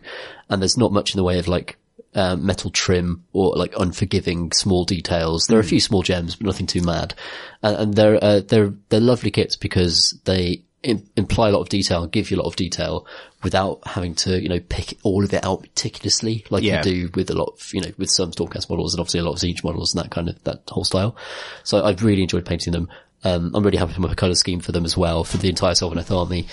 Um, I really enjoyed kind of going off piece and not doing, uh, just traditional green and brown, um, just going like with dark purples for my Spite Revenants with, um, leaves as the pop colors and there are leaves all over all of those models. Uh, and I've, uh, finally found a use for, um, the salt I got from the Krakow salt mine, which I've uh, put on the basis of my spite revenants, which you'll probably be able to see in the pictures. And they look like just little crystals, and it's just a little bit of variation, a little bit of something else on the base. And the tufts are, are green, and um, I actually left them green. Normally, I dry brush them. You can dry brush tufts and actually change their color, so that's a good tip if you're trying to get um, those tufts to fit in with your scheme.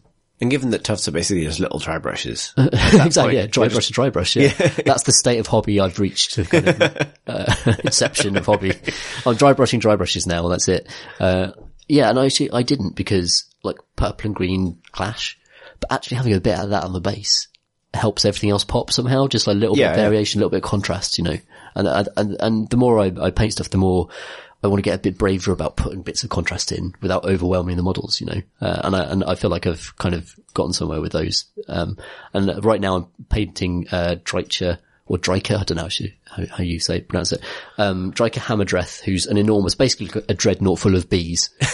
that is what Dreiker is, and it's an amazing model. It's so imposing and huge, and um, I'm painting her- her in the same scheme as these um, Spite Revenants, who themselves are actually a slightly different color to the rest of my Sylvaneth, who Yeah. tend to be reddy brown. I really like the purple. Really nice. Yeah, choice. it's- I went dark with them because they're supposed to be exiles. Like the, uh, the idea of the Spite Revenants and Dryker is that they are exiled from the rest of the Sylvaneth for unknown reasons.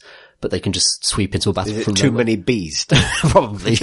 That's what I, I would uh, definitely throw Dryko out of the club for too many bees. Like, just keep the bees in, Dryko. Yeah.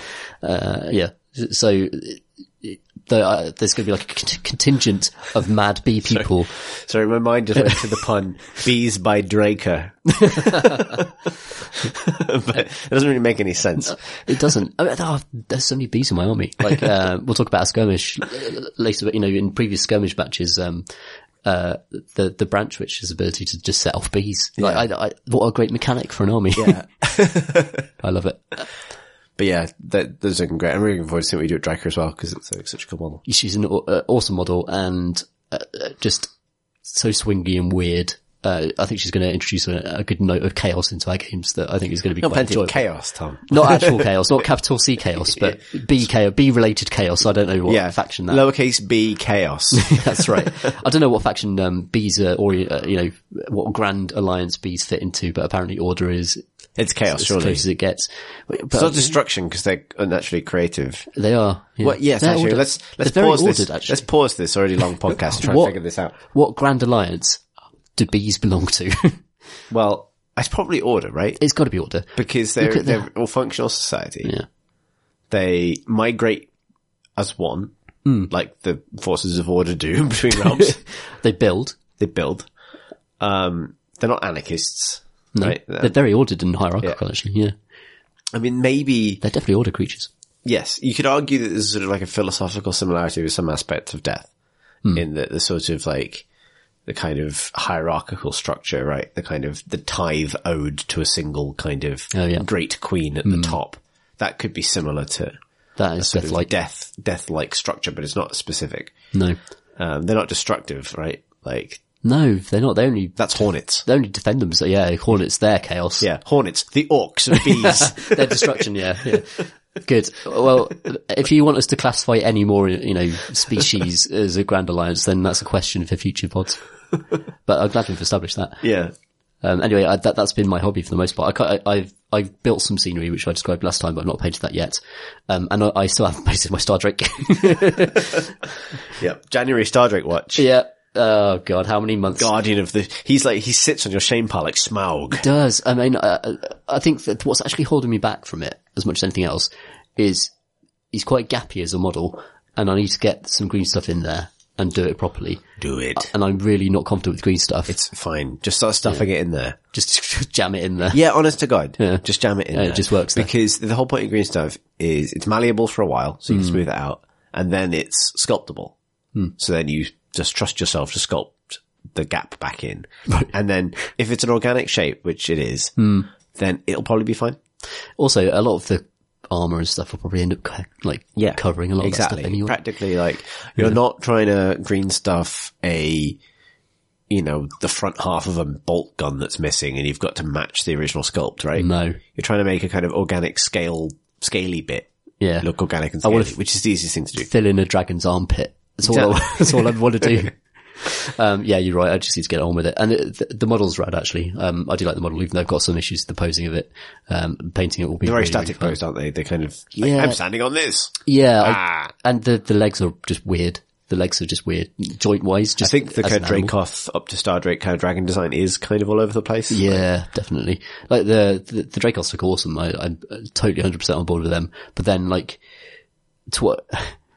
Like, should a dragon have like where should the elbows be, and how many elbows should there be in an arm? For, Yeah. uh, for, uh, that's that's what's gone wrong for me. It's just like the way that um the front legs particularly bend in various ways. Are they like horse legs, or are they supposed to be? You know, I mean, I don't know what they're trying to how they're supposed to work.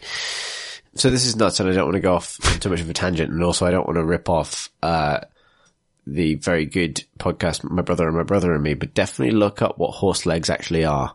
really. Because I listened to a podcast about this very recently and fuck me, I didn't realize that. Are they mostly forearm? They're, they're fingers. Oh shit.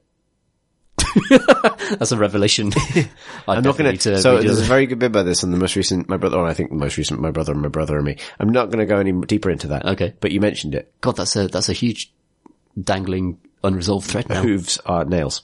the leg is finger. That had a moment of like just like existential horror. exactly. and now we have to do exterminatus on this entire world. Absolutely, yeah. Send in the send in the custodes. Get rid of the horses. Their weird fingers.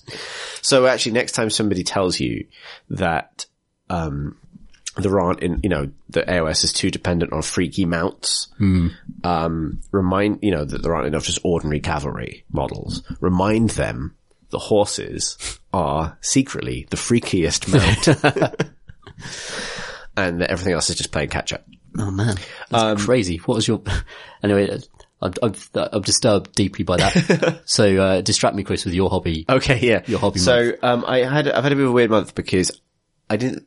In terms of like finished painted models, I haven't actually had a very productive month, but a big part of that. So the few things happened. First thing was first half of the month, the weather was fucking terrible. Hmm. Like really, really cold, then wet, and then cold and wet, and very re- and very windy, and very rarely conducive to spraying models. Yeah, So, um, what I did a lot of early in the month was uh, building and getting more comfortable with green stuff and kind of like all of that side of it.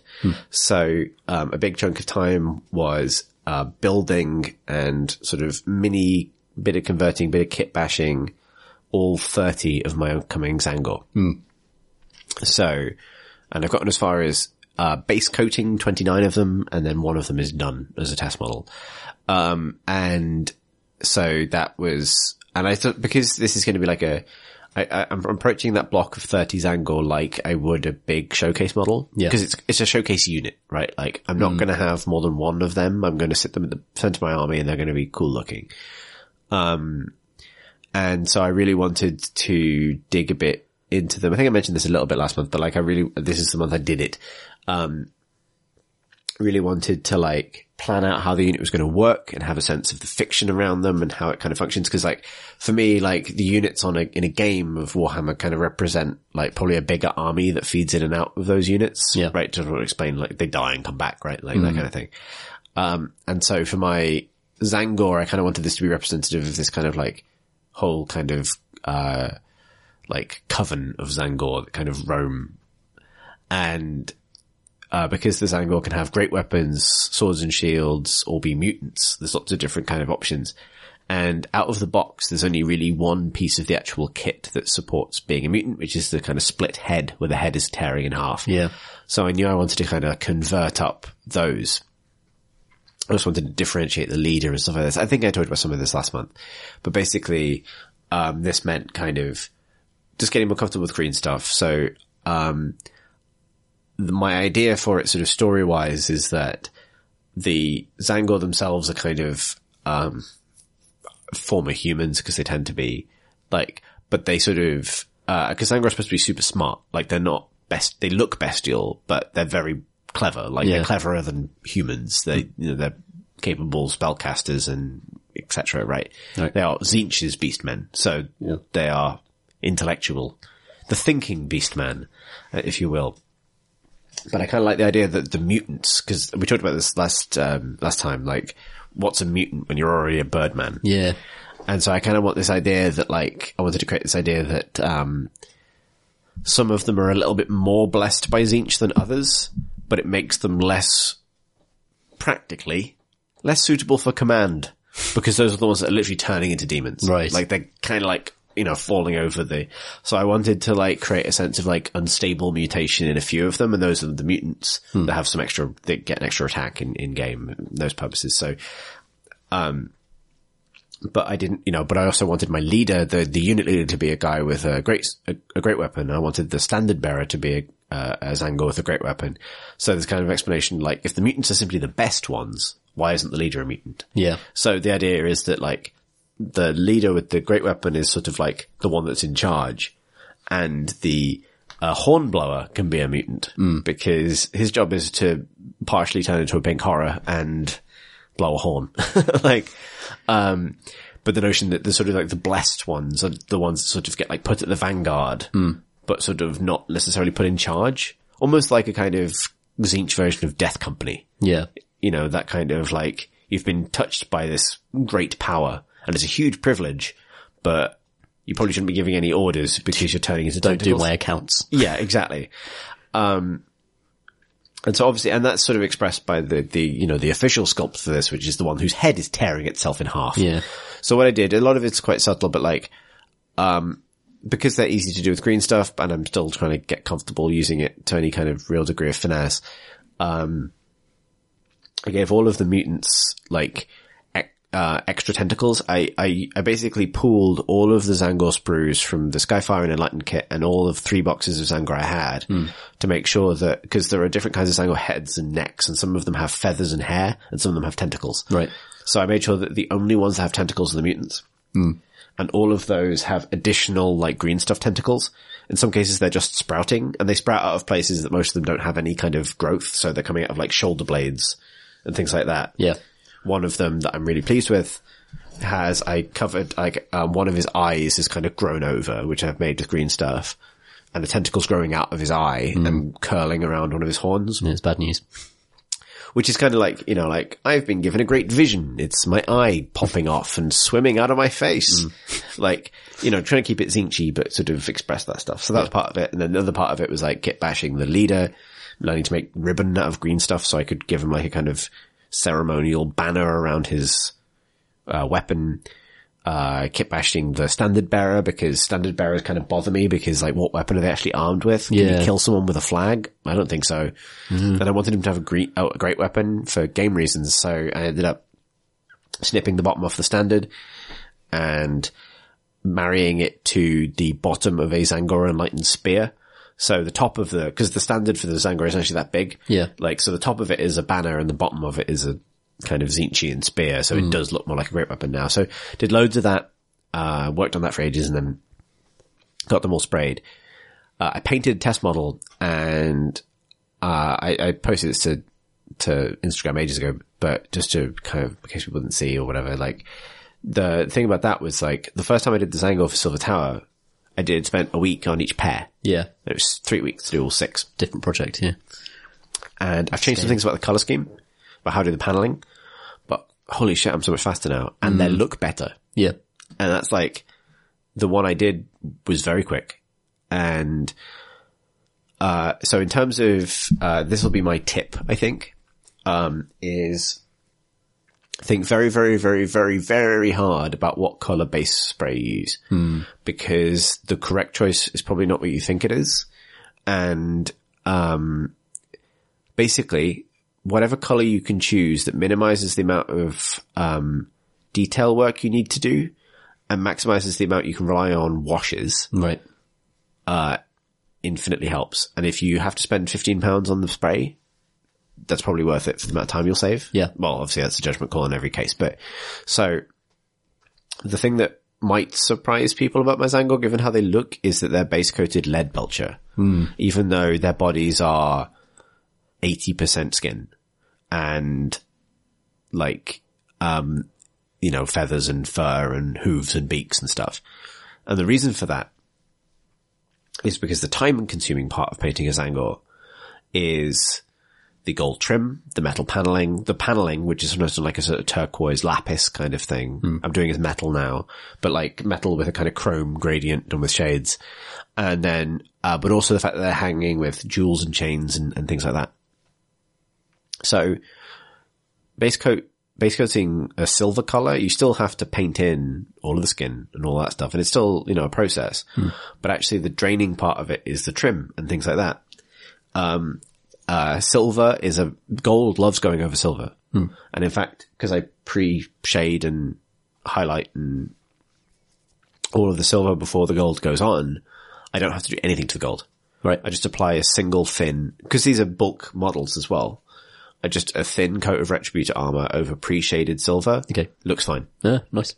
Like doesn't require anything else. That's a good tip. Um, And it's because it- it's the right base color, and it saves Mm-hmm. so much time because it means also I don't have to go over. You know, there is not one step de- devoted to picking out chains, right? Like Yeah, chains just and done. Hmm. like things that's just done. Like that happens by accident in the course of washing and initially shading and dry brushing the metal surfaces. Hmm. So I, um, to make the process easier and more consistent, cause I, I'm this batch job and it's 30, 30 of these is still going to take some time and like it's a still batch job. This process is quite meticulously planned out now. Uh, I know how I'm going to create. Um, so like I did with the original Zangor, e- there, there's the shade I'm using and the highlights I'm using rotate Okay. uh, between each set of five. So there is going to be, this sounds a bit mad, but this is how I'm going to create what the effect I want. Because what I want is a kind of chromatic effect spread across the entire unit. Yeah. So, um, the first five, the metal, uh, which is always going to be washed with Gilliman blue first, is going to be washed with, uh, purple after that. Right. The next five will be washed with green after that, and purple will move to somewhere else in the model, and green will move to somewhere else in the Hmm. model, and that will rotate in then to a darker blue, and that, and then the green and the purple will rotate elsewhere. And green, purple, and blue are my three Zinch kind of colors. Yeah. But they'll rotate between each set of th- five. And then each set of five will also rotate a base skin tone, which will also have those washes applied to it in a different combination. So it's like there'll be, it sounds mad, but basically there's a plan and that was all mapped out now and it's quite easy to follow step by step. Yeah. But it requires being able to, but it's doable because it relies heavily on washes and it's about what washes you use at what stage and it's, it's sort of all, and I've done all that prep work now and kind of proved the theory and now I'm really confident about it, whereas previously it was really intimidating Yeah. and I think it would still be super intimidating, even with that plan, if I was still going off like a grey base coat and then having to lay out every colour manually. Because, and initially for a long time I thought I was going to base coat blue to get the base colour of the skin. Uh, but actually that was ignoring the fact that, that was going for the base coat for the greatest surface area Yeah. rather than the greatest complexity.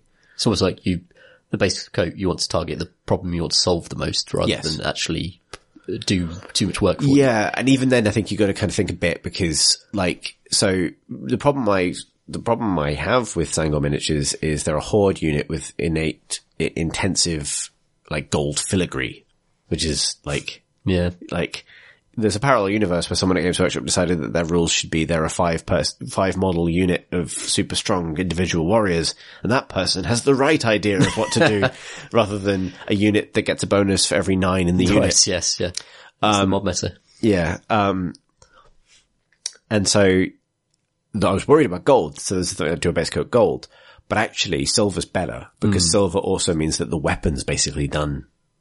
Suddenly Yeah, you don't have that's to think nice. about that so much.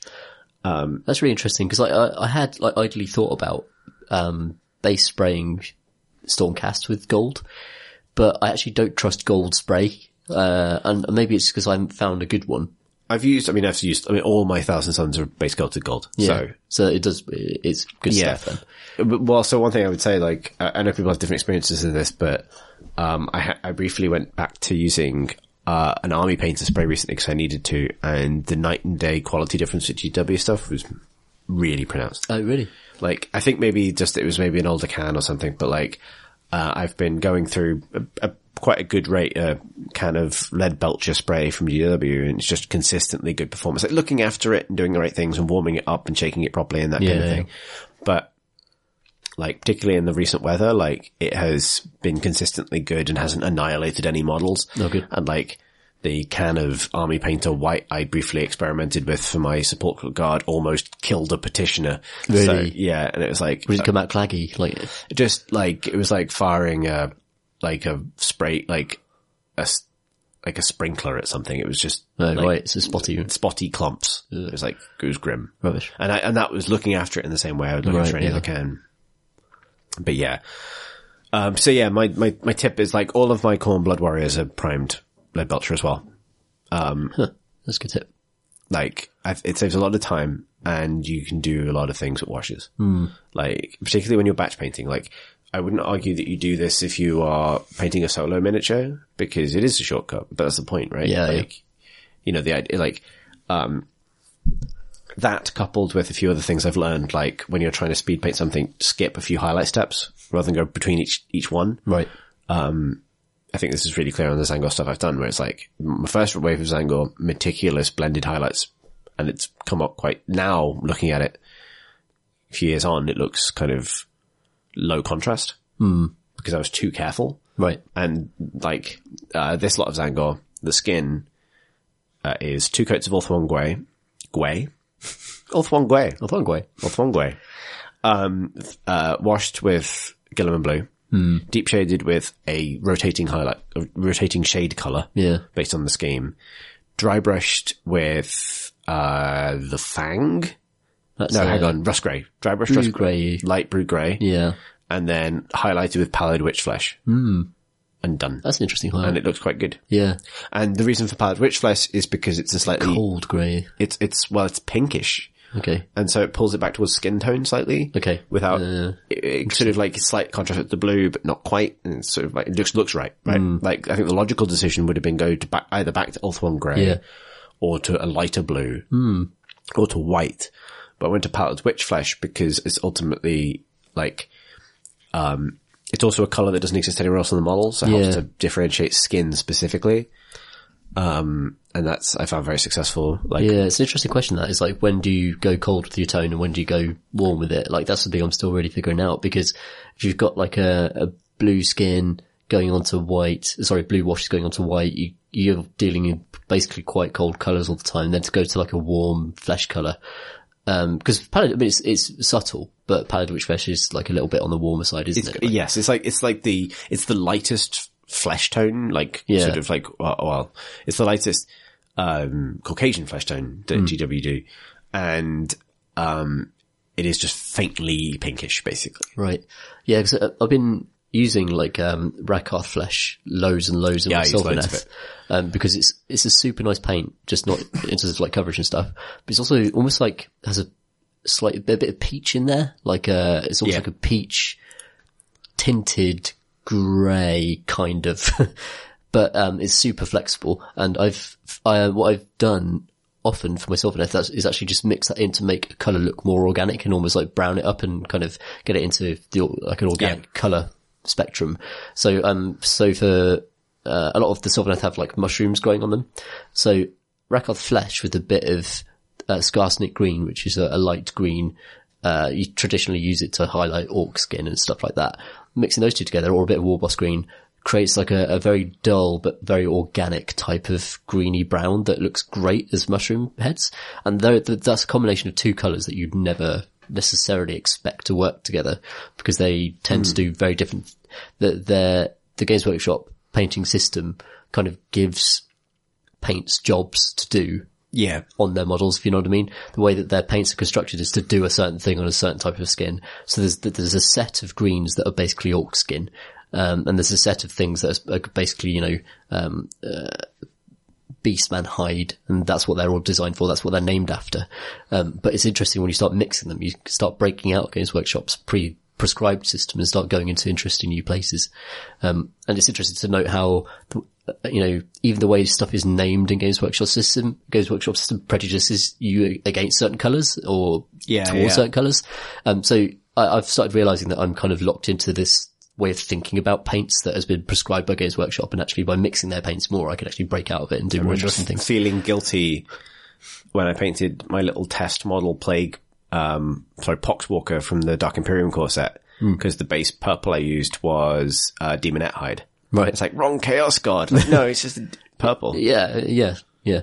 Um, yeah, so maybe the next year I'm looking forward to kind of breaking that out of that a little bit more. And, I- and I don't s- say that to criticize the way Games Workshop have organized the paints because it's the perfect entry. Yes, that's the point. It's the right? perfect They entry break level out of that. where- yeah, Like, exactly. yeah. Th- This is like a structure to get you into painting stuff, and now and then you experiment, which you're a bit more experienced. It's perfect. yeah, yeah, totally. Yeah. Um, that's, yeah, it's really, really interesting. I, I might actually, s- I might, I might do some test models with various, um, different spray undercoats and see how washes work on them. That's really I feel like I've like this month me from as I've really gotten kind of like comfortable knowing what color I want rather than what paint I should use, if that makes sense. Yeah. Like to kind of like mix things up. So the other model I painted this month, uh, and this was a complete whim. I don't know. I, now that I've done it, I don't really know where it came from, but like basically I was excited about my importance. Hmm.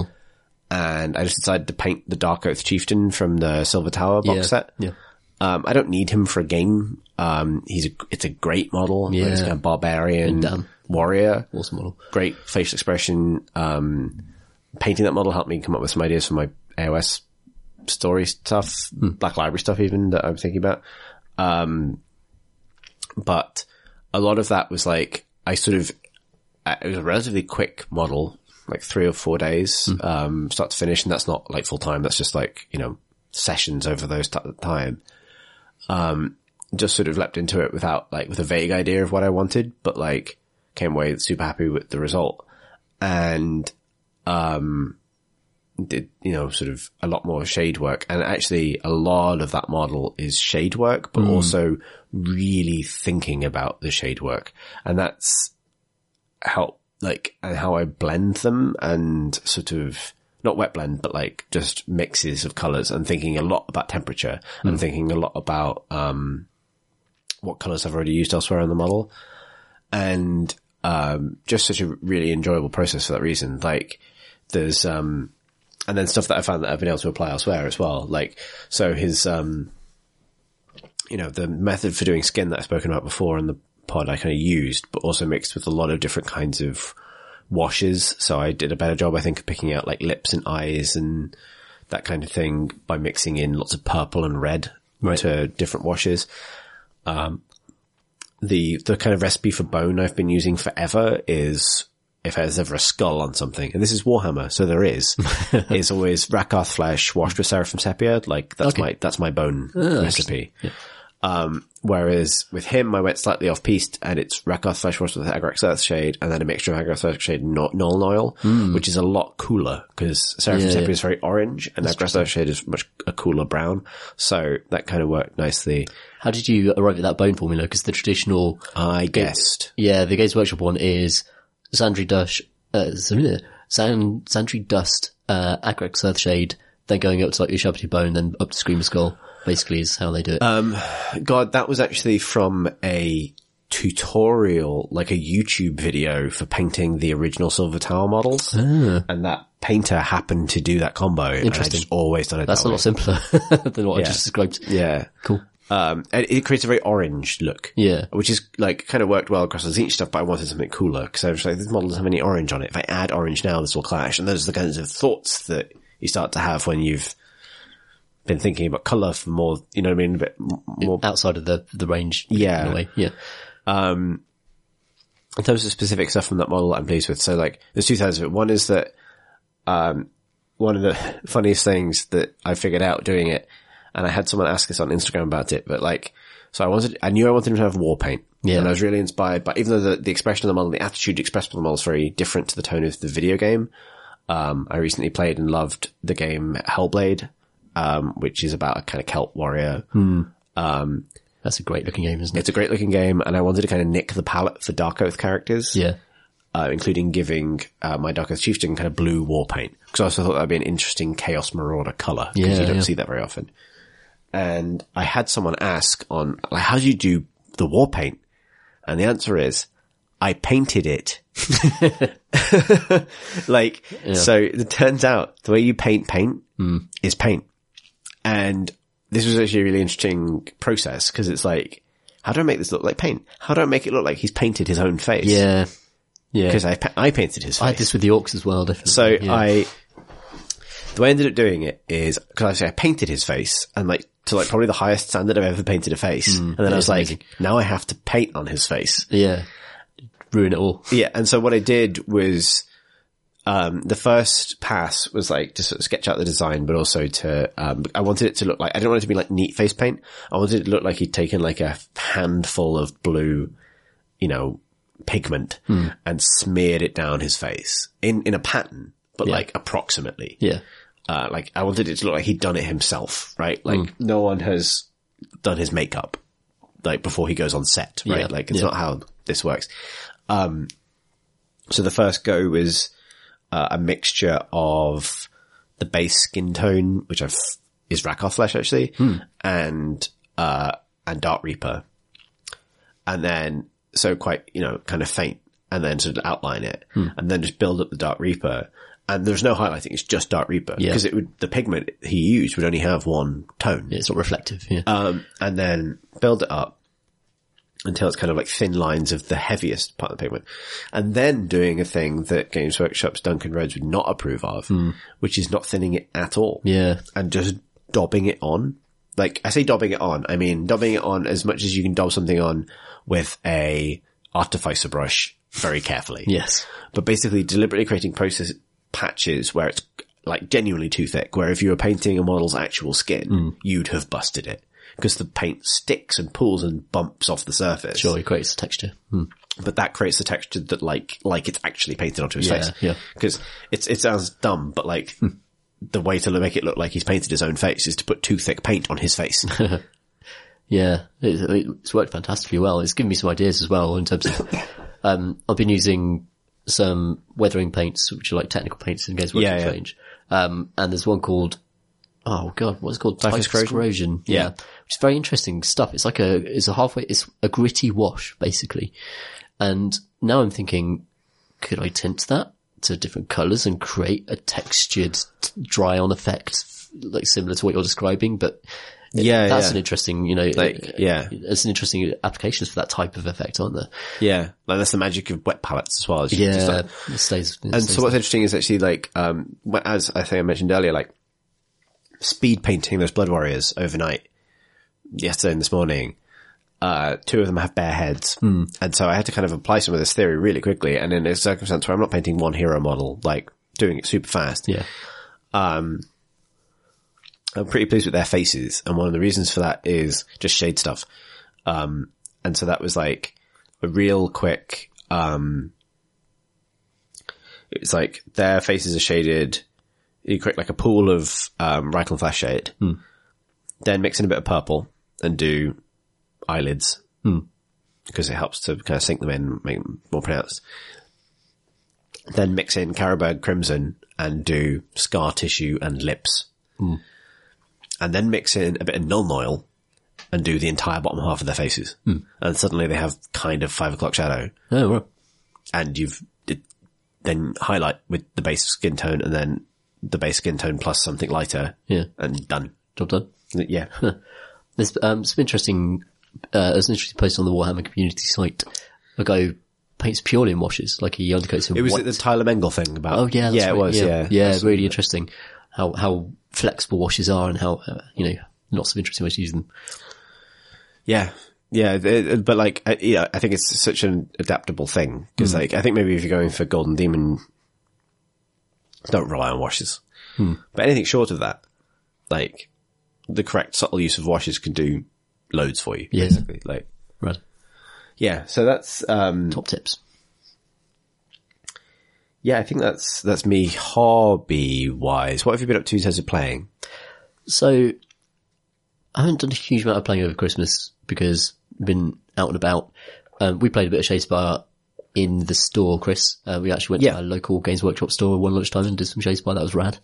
Uh, it was really cool. We played some more today, which we'll talk about in a bit. Um, in terms of like gaming, is rather than playing, I've been signing up for stuff. So uh, me and my friendship are going to go and do the doubles tournament at Warhammer World towards the end of March. Uh, it's a big AOS doubles tournament. It sold out in like a couple of hours, something like that. Like it's going to be fully subscribed.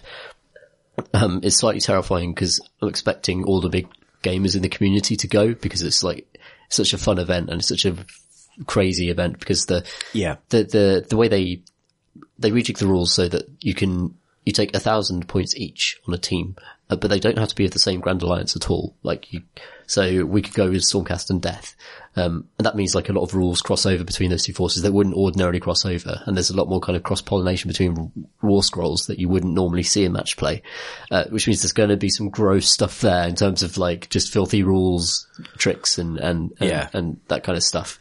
Um, but I'm, we're going in like totally open to that and just kind of expecting to get rolled by people who are very good at, you know, that, who have an, an immense knowledge of all the war scrolls and know how to exploit that stuff. But at the same time, it's going to be interesting just to see how a tournament operates. And it feels like a bit of more of a low pressure tournament if you've got a, a mate next to you and you can actually just enjoy Yeah. the game. And even if you're getting destroyed, you can still just kind of make f- a fun time of it and make it fun for your opponents as well. Um, and it felt like the double tournament was a good intro introduction to the, the tournament scene. And actually like as soon as we signed up for it, we've just been talking almost every day about like list ideas and stuff and actually having that goal on the horizon has made the game way more exciting for me in terms of actually learning war scrolls and learning what armies do and actually getting into the whole gaming side of things. Like, I, we're not expecting to win it, but we want to put in a good showing, you know what I mean? And so there's that, that little impetus just like uh, suddenly makes the game seem more interesting. Um, so I, I would recommend signing up for a tournament just for that, just for the excitement of planning it and having that on the horizon. And, and means also I get to go to Warhammer World for the first time and see all their displays and all that kind of stuff. Um, so yeah, and I also plan to sign up for Shadespire tournaments and, and that this year as well because I've been enjoying the game so much and it's such a good, quick, competitive game. Um, with less room for the kind of rules wrinkles that you might get in a war game. Um, so yeah, I'm really really looking forward to taking that uh, on in a competitive environment. So yeah, um, rad. Like I've got, I, I just signed up for the um, London GT, which is a big AOS event. It sounds like it's going to be amazing. Hmm. Oh, it's yeah, at yeah. the Olympic Stadium. Oh, which is shit, nuts. really? Yeah, and they're doing a thing where um, for the AOS stuff, they've got a bunch of custom rules and things, but also they are building all of the themed terrain boards Hmm. so that based on your where you end up in the Swiss, you end up in a different realm. Oh, that's awesome. Hmm. So the top eight tables are in Azir, and then the next eight tables Oh, are in nice. Akshi, and then the next eight tables after that are in Gur, and then so on. That's a great idea. So if you're in Olgu, I think you you suck. um, but nonetheless, right, it's a really nice idea. So I'm really looking forward to that, and That's awesome. Hmm. That'd be really exciting. That's in May, and so that's actually my kind of informal deadline for all this Sangor stuff. Yeah. like I'm going to bring Siege Mortals to that. Should get some uh, get some skyfires in there. Oh, I will. They're on the, Many they're, in the, they're the box after the Zangor. Yeah, Hmm. you should absolutely. Six of them are coming. Lovely. Get ready to maybe me don't lose lots of games of Sigma, maybe. Yeah, you've you've managed to go quite far with Zinch without taking their best units. so if you actually start taking their best units, uh, your fortunes might change. uh, maybe. Um, so that's coming up. Um, I'm, yeah, and I'm going to the, um, ages, uh, they're going to the Shadespire Grand Clash in March Yeah. at Warhammer World. So yeah, I'll be up there a little bit before you, you are for the doubles thing.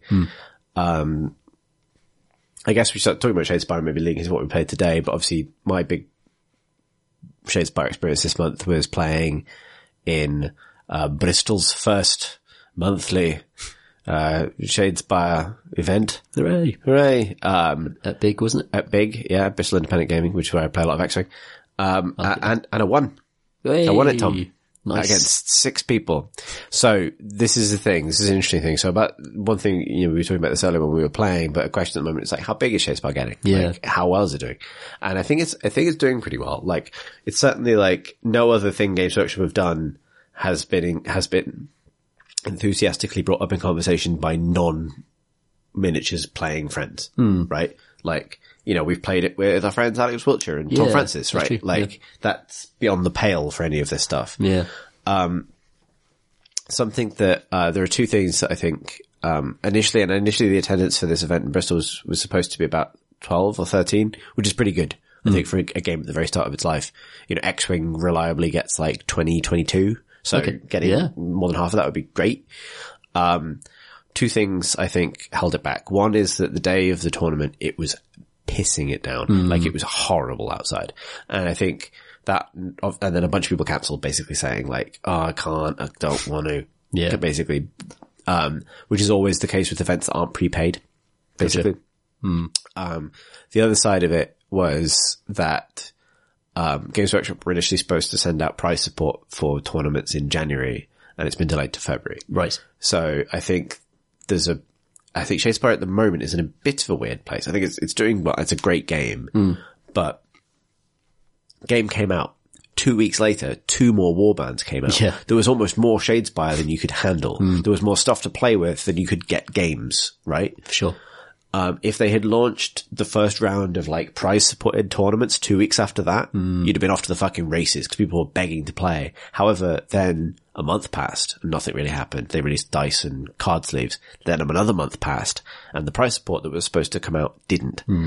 And so I think they have hit a, I think they stalled when they didn't need to, if that makes sense. I mean, obviously there's always production reasons, something like that. Well, I think it's also it's the Christmas period, like getting people out to tournaments when it's they're in the X Wing's big over Christmas. Oh, right, like it's they kind of do people well. are, like deep mob happy. They're getting home. You know what I mean? They're kind of like Yeah, work's okay. winding down. Like yeah, fair enough, yeah, like I don't think there's ever a bad time for it. Really. Mm. Like I think it's just a momentum thing okay, because the launch had so much momentum. Yeah, right? yeah. Like weirdly, I think it would have been better for the game, given this, if the Sepulchral Garden Orcs hadn't come out until beginning of January, because no one would have minded initially. Because games Hmm. Yeah. came out right. Yeah. We- we we're still learning it with S- Stormcast and Corn yeah, oh, and then new warbands in January. Like that would have picked it up again, but it's almost like it all came out so quickly. There was a big surge of enthusiasm. And then by the time we got to late January where these first tournaments are happening, basically nothing has happened. The game's been out for three months, but nothing has happened for two. Yeah. If that makes sense. Yeah.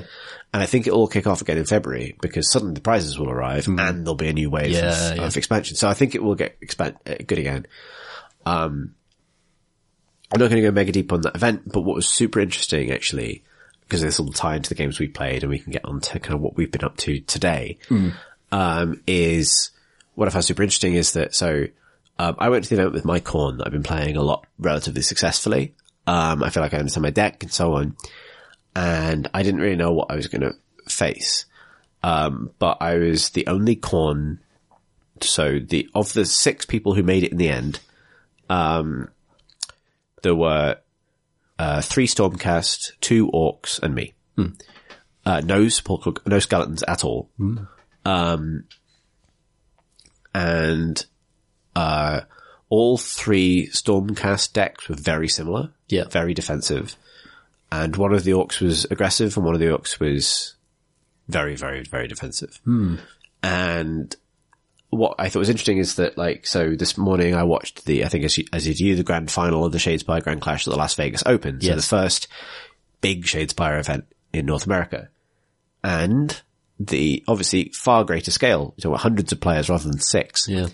but by what they were saying about what was popular, the meta broke down in exactly that way. Yeah. Interesting. That. But what's interesting is none of those things that were popular won. Hmm. And the, like, uh, Korn, Bloodbound, by far the least popular faction, but overrepresented proportionally in the top of the thing. Yeah. It's like, like a high skill warband that does very well when used correctly. I think there's, I think, oh, I think it's part of that. I think it's partly that Korn has, uh, the capacity to score a lot of points. Yeah. in lots of different ways. Um, other lo- war, like it tends to be that Shade Spice balanced in a few different ways, but one of them is that warbands that are more forgiving earn less points. Yeah. So you, you put yourself at less risk for less reward. Um, which means that you might win games, but you might not be picking up big points over time. Yep. Whereas at Corn, you can bomb out completely, but if you don't, then the rewards are pretty big. Um, what I found really interesting is that like, um, there's definitely like a super passive style of play that people gravitate towards because I think people get quite like orcs are super orcs are far and away the most popular faction, even though they don't come in the core set. I was surprised by that. Yeah, I was very surprised because also they're sort of one note. Like they go around killing stuff and they get points for just being orcs. Like that's their objective. they're Like, tremendously forgiving. Right. Like I think that's it. I think that's what it comes down to. Yeah. Like um they have they have huge weaknesses, but their two weaknesses are things that most players don't worry about straight away. So the two weaknesses are they're very slow. Hmm. Most players don't worry, you know, you're not, you're not, when you first start playing or when you're getting used to it, you're not at the counting hexes stage of planning. yeah. The other side of it is their big weakness is that two of them, Hacker and Basher, don't really do any damage. Yeah. But initially, you're happy if you're not dying. Right. Hmm. So you'll probably take a big health pool over a big damage number. They are tough. Like, you know, uh, uh, Sayek on the, in the corn team does loads of damage, but he has three health. Hmm. So most people probably early impression of him is that like, oh, he sounds, oh, he's gone. Yeah. fair. You know what I mean? So people get used to the fact, I think, that the Orcs and the Stormcast have that kind of like, I can walk in. Hmm. I didn't die immediately. Whereas with, you know, with Guard or with Corn, it's like, I'm in the wrong place. It could go wrong. Game's over now. go wrong real fast with, uh, I, I speaking of skeletons only, it could Yeah. go wrong really fast. Yeah. and it sometimes, it's such, Uh, Yeah. Yeah. yeah, yeah. Um, they're tricky to play with. I love, uh, Corn because they're, they're fast, but there are enough of them to do objective capture. And Yeah. for me, that's where they get loads of stealth points is by actually bashing people off points. Yeah, and like I, you know, I think I've kind of really worked on my playstyle. Not to say that I don't m- say. So the, the reason I, because we ended up with a truncated player pool. The way we kind of calculated a winner is we played three rounds, Mm. and at the end of the three rounds, I was the only person who hadn't lost a set. So Yeah. Fair enough. that was kind of like yeah. that's, how that what worked. a winner looks like. Um, but there were, it was a really interesting series of games because initially I had to contend with hyper defensive play, Mm. like running away, avoiding combat as orcs That's really surprising. in order to sit on objectives okay. and initially, you know, the first game we played uh, was like 40 minutes long and ended five to three in the other guy's favor. Yeah. But then once I knew that, because I big, and the reason it was so slow is because I kind of deployed against orcs. I know to deploy defensively with Well, corn. yeah, because they'd normally rush you. because I don't want that first turn charge that kills Yeah. somebody with Gerzag, right? I just don't want that to happen. So, and then when I realized that like I was far away and he was running away, it's like even as Corn, I couldn't catch him. Yeah, yeah. Because with an orc, you never just want to catch an orc. You need to catch an orc with three people. Yeah. Because that's how they have four or five health. Like you have to. They inspire as soon as they take they damage. inspire, so you so can't like injure it one. has to be like a plan. It's like, Right. you know, the, after the first blow lands that takes that first wound off, the next one should combo into the kill, right? Like that's, Yeah. you don't send people after them one by one. So setting up a proper orc kill box when they're running away Yeah. Hmm. takes a better part of 40 minutes and no one scores any points. And it ended five to three to them. Next game, once I knew their playstyle and their deck, Yeah, deploy forward. played forward and I ended up winning that one like 16 to th- 3 or something like that because it was just like yep well kind of got this like um and that was really interesting and then the one after that was against Stormcast who played aggressively um but like kind of into my hand a bit Right. because they uh set up a long board Okay. in order to kind of fi- which kind of makes sense but um I found that like as corn, and I think this would probably be true of skeletons as well, cards like confusion that allow you to swap characters. Um, like a strategy that I've started to work on, particularly when you're in that situation where they're being aggressive. This is basically the only way to beat orcs I found was the only way to beat aggressive orcs with corn, because that's a really hard matchup. Right. Because they get in your face and there's too many of them Yeah, and you, it's very hard to kill them with corn as well. is to um, so this this applied in my in the Stormcast matchup, but also in the, the my final game, which was the aggressive orc matchup, is you basically like if you imagine creating like a kind of you know semi like a triangle of dudes where the guy at the front is the guy in contact with the enemy. The goal is to find confusion as fast as possible or any of the other shoving and pushing and swapping abilities.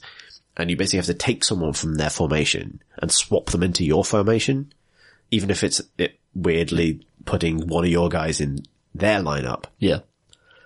And you almost have to like absorb and eat the orcs, like separate them from their allies, Yeah. but also trap them so they can't run because they're so slow. They can't run. You know, the obstacles then become your guys. So it's a lot about kind of like trying to pull people into your formation and kind of process them. And then in my final game, I'm going through them quickly because we've got a lot of pod to get through still. and This has been a long one already, but um, in the final game, it was really interesting because the first game uh, against a player who uh, takes the game pretty seriously and built an orc deck to win Yeah. um, first game was pretty one-sided towards me Hmm. off, um, g- I mean, like the kind of things that happen in Shades of Bias. So like, uh, a good, uh, card hand gave me a bunch of initial upgrades. Uh, I scored supremacy, which is three upgrades straight with three, uh, objectives straight away Yeah, it's a good card. which is three points, which is like the co- corn golden kind of initial power spike where it's like, okay, I've got three upgrades now Yeah. now we can do stuff. And managed to uh, isolate and kill Bone Cutter, who's the uh, orc with the double-handed axe, who can Yeah. ultimately get the AOE ability. With him gone, um, you just ignore Gerzag. He's too good at fighting. Run away. Like, don't kill Don't fu- kill him. Just Don't touch him. Hmm. Yeah. You don't know him to inspire. You'll, people layer Soul Trap and Unkillable and plus one wound on him Hmm. because they don't want you to kill him. And the only thing you can do is not touch him Yeah. just Corn doesn't care about that one. Like, um, and um, that game went perfectly. And then the second game it was really interesting. Basically, the same setup, kind of went the same way.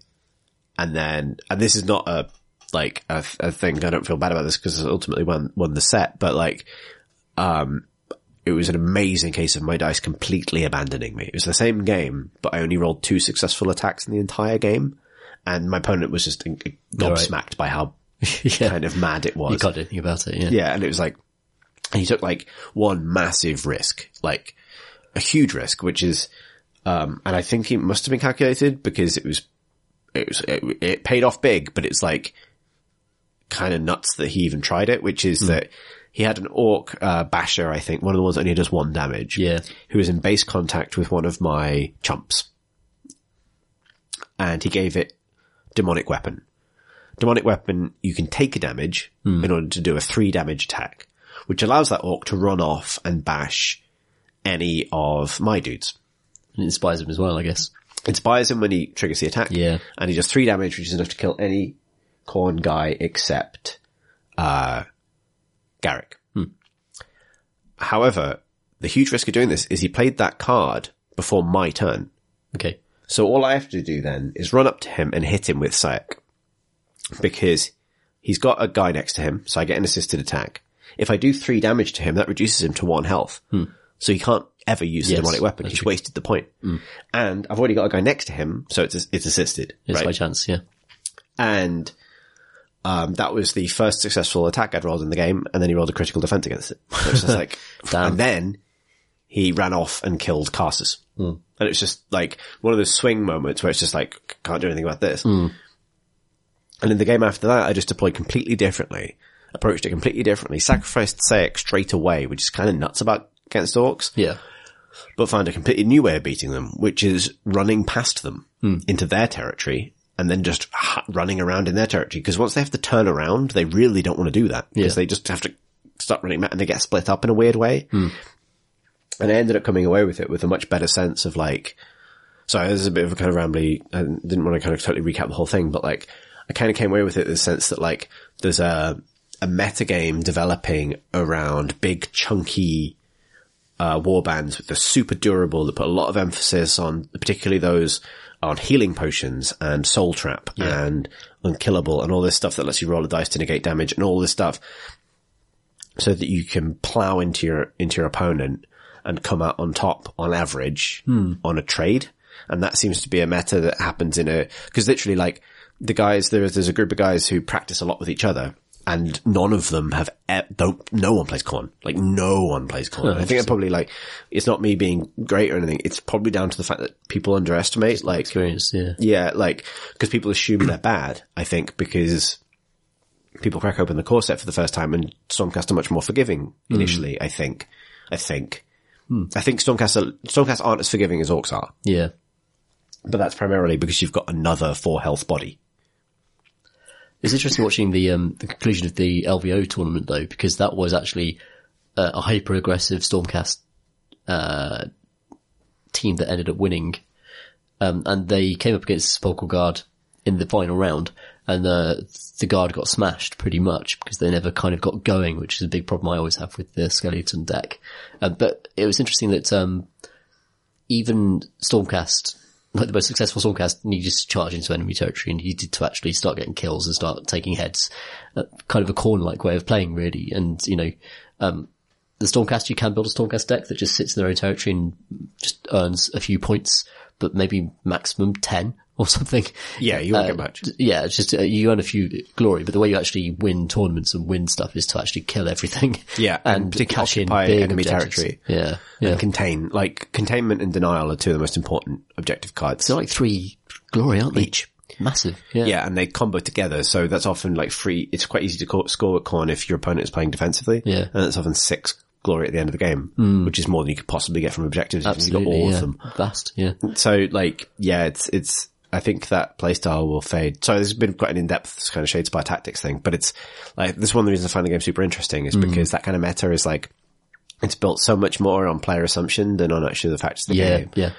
and like, and well, I mean, so that, that LVO final was interesting because like the first one, the, I think the, um, the, uh, sub- the skeleton player was the first round, the skeleton player was probably not expecting aggressive Stormcast, which is reasonable Yeah. because there's so much defensive Stormcast going around. So you're completely taken aback by it. The second one, the Stormcast dice were completely insane. Yeah, that is true. And so that was a little bit insult to injury, given it's the grand final and you're one up in a best of 2 Mm. Like, of all the times for your dice to go mental, when you're already one up, yeah. it's probably not the justice. Yeah, the skeletons could not roll a, a defense dice as well. Like it was yeah, and it's like, there's like a double critical defense for like a Stormcast where he almost gets, the scout player almost gets one kill. Right, yeah, Yeah, and yeah. it's like, yeah, th- it was it, it was interesting to watch. It made me really want to watch more, uh, and, and I hope that they broadcast more. yeah, they tend to tournaments. just broadcast finals. It does- Yeah, I'd like to see more because like um the guard looked terrible because the trouble is when the guard crumble, they really go like unless- Yeah, like, almost like skeletons, right? and I really wanted to see how that warband performed when it was doing well because obviously it reached the final. They they'd gotten loads of glory throughout the entire tournament. They'd won loads of games with that Sepulchral Guard um, team and that deck. Um, so I'd love to have seen more of those games. Yeah. Um, we should talk a little bit about the games we played Hmm. tonight. Yeah. Oh, gosh, I love Shadespire. Yeah. So weirdly dramatic, like, uh, and quick. We had, um, so yeah, because we've also got like a little quick battle report to get to as well. Mm. So maybe we should talk about the highlights because we played two matches, Corn versus Guard. Yes. and um first one was really interesting game really interesting like Mm. a real learning experience for me because i made like um uh it's like it was a good win for you it was close but like Was it was a good close. win a good win for you That's And- basically the only way I get victories is through close, uh, games where my opponent doesn't get the objectives they kind of need to get rolling. Hmm. so I, I, there's, I, I came away with loads of ways, thoughts about my deck and how it doesn't function very well, but yeah, it was an interesting game.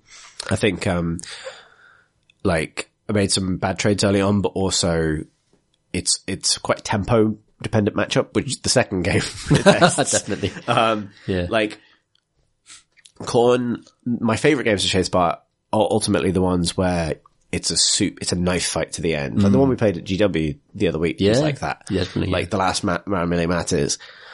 Corn's favorite games are the ones where you get, well, I'll put it this way. Like for me, a kind of a perfect round one is a four point first round. Yeah.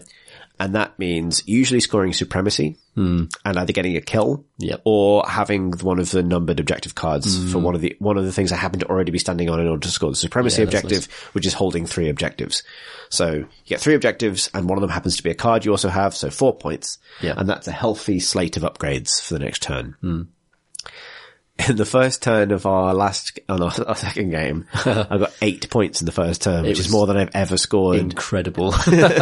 it was, I, I, I felt, I don't feel bad because it was magic. it was too beautiful to, uh, to, for anyone to feel bad. so I put a card in my deck. It was a change I made before the tournament because Mm. I, I realized I had nothing in my deck that was specifically designed for other corn.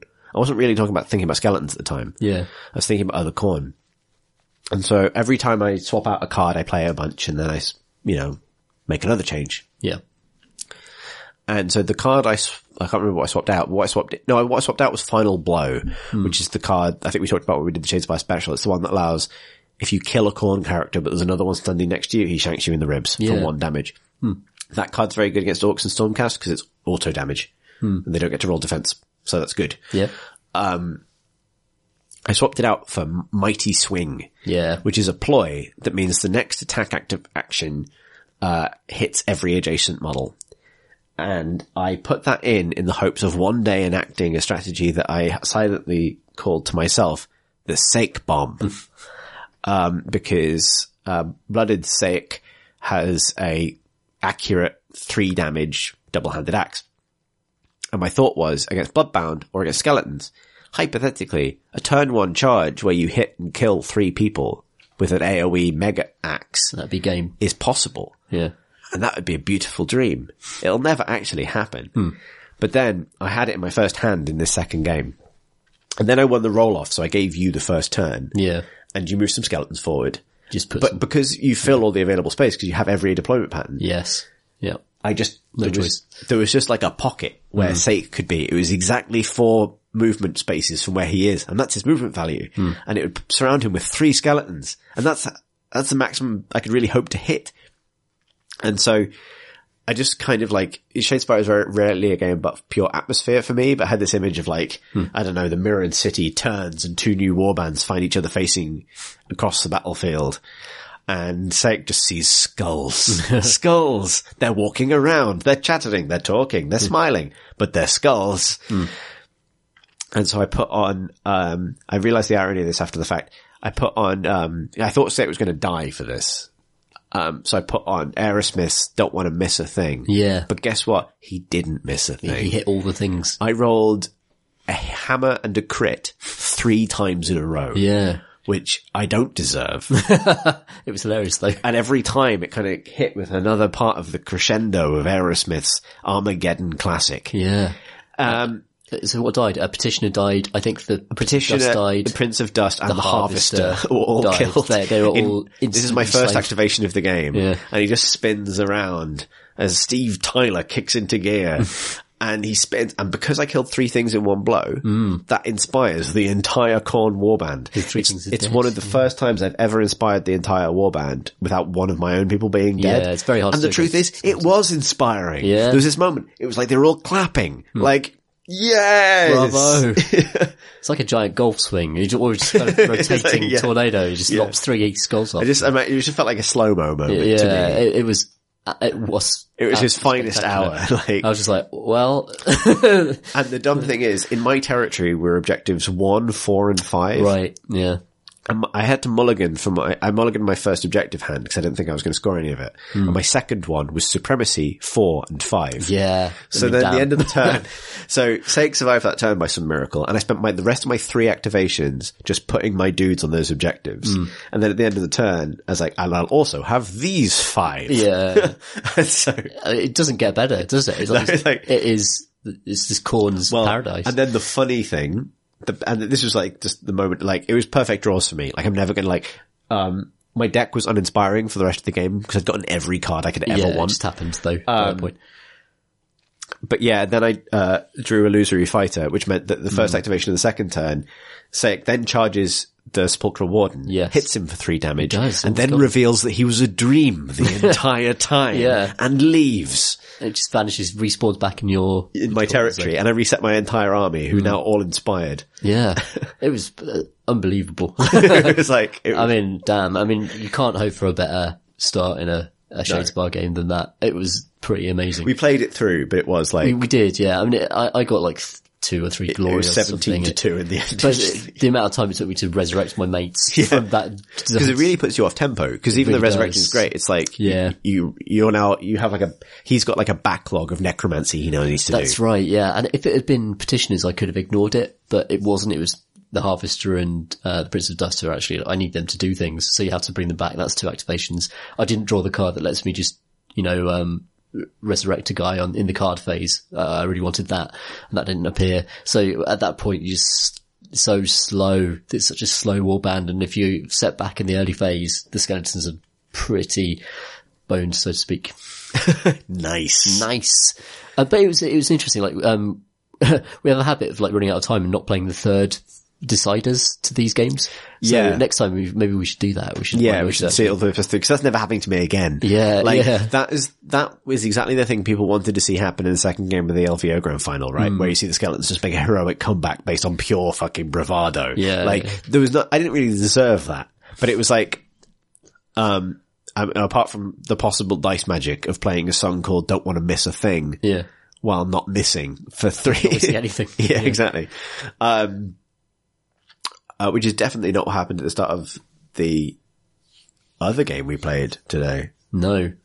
So this month's battle report will be about the latest uh, episode in our ongoing skirmish adventure. Yeah. Our Um, armies keep getting slightly larger. Yeah, indeed. And as they've gotten slightly larger, they're kind of more suitable for like a proper like blow by blow because there's sort of interesting things. Not like mega quick, mega extensive, but like there's a nice little rivalry forming between these forces. Yeah. So we're up to, well, for this game, we were up to 44 points each. You chose to add uh, two more Wanderers, Glade Guard, Yes.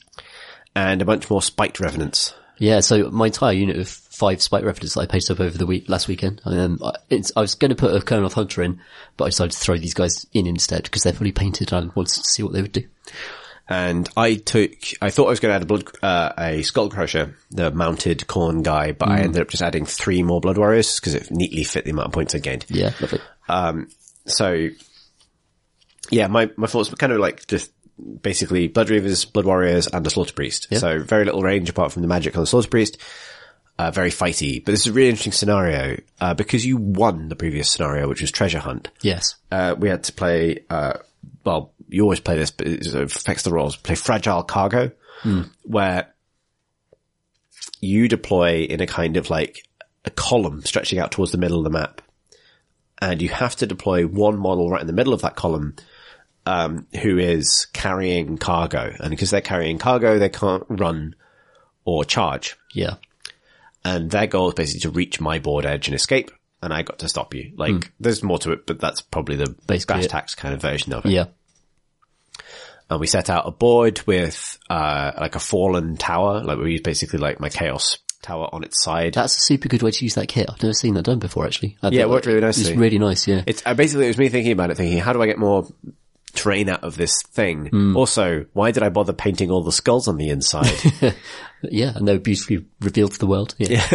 so it was, it was cool, actually. It kind of cut the battlefield in half as well in an, in an interesting way, I think. yeah, so we ended up we ended up putting a piece of rubble in the middle between the two halves of the broken tower to kind of as if it had fallen over. Yeah. Um, and this became a very important piece of terrain uh, because on this piece of terrain we rolled the deadly number four, which means that it's crumbling. And if you remember our previous reports from the It's by campaign, uh, sorry, our Chase by campaign, our skirmish campaign, uh, if you if you run or charge across crumbling terrain, uh, if you roll a uh, one, then the terrain goes away. But so do you. If you fall down a very deep hole, this happened to the first guy who did anything Yes. of mine in the very first skirmish He game. was frightened by some dryads and then ran Fell into down a a hole. hole. Yeah. exactly. Um, I, I enjoyed this train placement because um, I think one of the segments of the tower was arcane and the other one was something else. Inspiring. Inspiring. So um, it's like we cracked open this tower and in the middle there was this like, deadly pit. deadly bit, like a kind of satanic cream egg where the sugary goo inside was actually murderous. Uh, and yeah, yeah, it was a good train. So what was your um like so and also you have slight disadvantage. You get to pick who takes the first turn, but you had to deploy you had to fully deploy and then I had to fully deploy. Yes. So, yeah. I so you can suppose- see everything I'd got before. Yeah. So you had um basically we played a game of like Blood Bowl. It was a lot like Blood Bowl. It was a very American football type scenario. You built a cage. I built a cage. So my um um I chose a dryad to carry the artifact because dryads have seven seven inch move. They're the fastest thing in the warband. Um, the guy, the person carrying the artifact can't run, so they're they're limited to that. Um, but I built a cage of uh, spite revenants around them. I put another dryad there as well, and initially the uh, uh, the leader of my warband was there. As well. Branch Witch was there. Um, but I deployed my four uh, wanderers really high up. In fact, on the dangerous terrain, pretty much. Um, I think they moved onto it in the very first turn. Yeah, actually. yeah. So, so they were slightly behind it, but the, their job was to move up and get within their the 18 inch range of their bows and start actually picking things off fairly early. And that's how I, that's pretty much how I deployed. I think. Yeah, I decided to because I didn't know which way around the train you were going to run. Yeah. you had to basically like I suspected you weren't going to try and fit everyone through the gap in the middle. No. because you also wouldn't want to run over it. The choke point for a co- whole uh, a massive close combat corn force is just going to fill up that choke point. Like, so Yeah. it was, it was one way or the other. I think. If you go for that, I'm going to fill it up. yes, Basically, precisely. Hmm. So I, I basically deployed mostly over to one side, knowing that my guys are pretty fast. Yeah. And that I can sprint to the other side if you choose to go the other way. Yeah. And that because of the six round timer, you have limited amount of space to change your mind. Definitely. Like it'll be more about which way you break around the obstacles rather than which obstacle you choose to go around, if that makes sense. Hmm. Yeah, the, the train played a massive part in this game. It was nice, isn't it? It's like, I think it's yeah. good having terrain because it's like, it would have been a very different scenario if it had been completely open. Yeah, It probably would have been dicier because it would have turned into yeah. Who, who makes saves? here and Yeah. Uh, there. yeah, for sure. so um so um on this first uh so your first turn yeah was mostly just like breaking you broke uh to my left your right um towards the kind of uh base of the tower and uh but obviously not much else happened because one thing common to both of us at the start of the game with very cold dice so your Yeah. archers did nothing at all absolutely, absolutely. and also, I was very careful not to give you blood reavers to shoot at because blood warriors have two wounds. I was like, you're probably not going to take them out. And I made sure all my reavers at the start were either out of range or behind. yeah, they're terrain. very easily picked off by shooting, aren't they? Yeah. So, um, and on my first turn, the kind of standout, uh, standout thing was one particular blood warrior, um, who succeeded on an 11 inch charge to just get straight to the middle of the board, like straight onto that rubble. He survived. I knew charging you on the deadly rubble was a risk, but Yeah. I was like, it's a one in six chance he dies and he didn't die. Survived. And what I really wanted was to get a. I mean, I love it when corn guys just go off and charge people, apparently. so, what I wanted was I knew that the Glade Guard are pretty weak. And Blood Warriors, Oh, yes. like two wounds, like good attacks, rerolling ones to hit, uh, good four up save. Hmm. Like, in that scenario, they're pretty strong.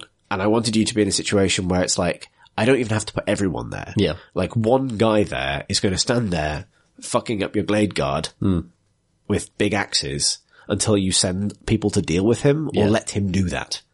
You know what I mean? Yeah, it's a choice there. And that was like, so that was his job and he got in and then he missed all his attacks because Yeah, that was good. God knows he could giveth, taketh away. That's corn. That's corn.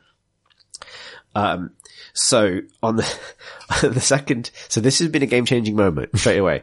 Uh, for my top of my notes for your uh, second turn. So you won the roll off going into turn did. round 2 Mm-hmm. I've written bees question mark. but Yeah. Then bees exclamation mark. Bees did But happen. then, but not. so yeah, you had, you tended to unleash the bees with only that one brave blood warrior in range. I thought you might as well. Um, so I rolled a casting roll. You've got him. She's got him. Might as well set him off. Uh, so she rolled ten for a casting roll, and the casting roll uh, dictates the number of dice she eventually rolled to try and win Yeah. the thing. Uh, so it was ten dice, and any six that I rolled would have been a mortal wound. Which So two sixes on those ten dice It's is the a end dead of him. memory. Um, and so I didn't roll any sixes. just didn't roll any. Uh, just- he, the bees happened. He was fine. He was a friend of bees. They didn't eat him. So yeah, just remember that. Remember that the bees, Bees tried. They tried. the bees tried. Whatever alignment they're supposed to be, they were not with order today. Yeah, and you charge that blood warrior with the branch witch.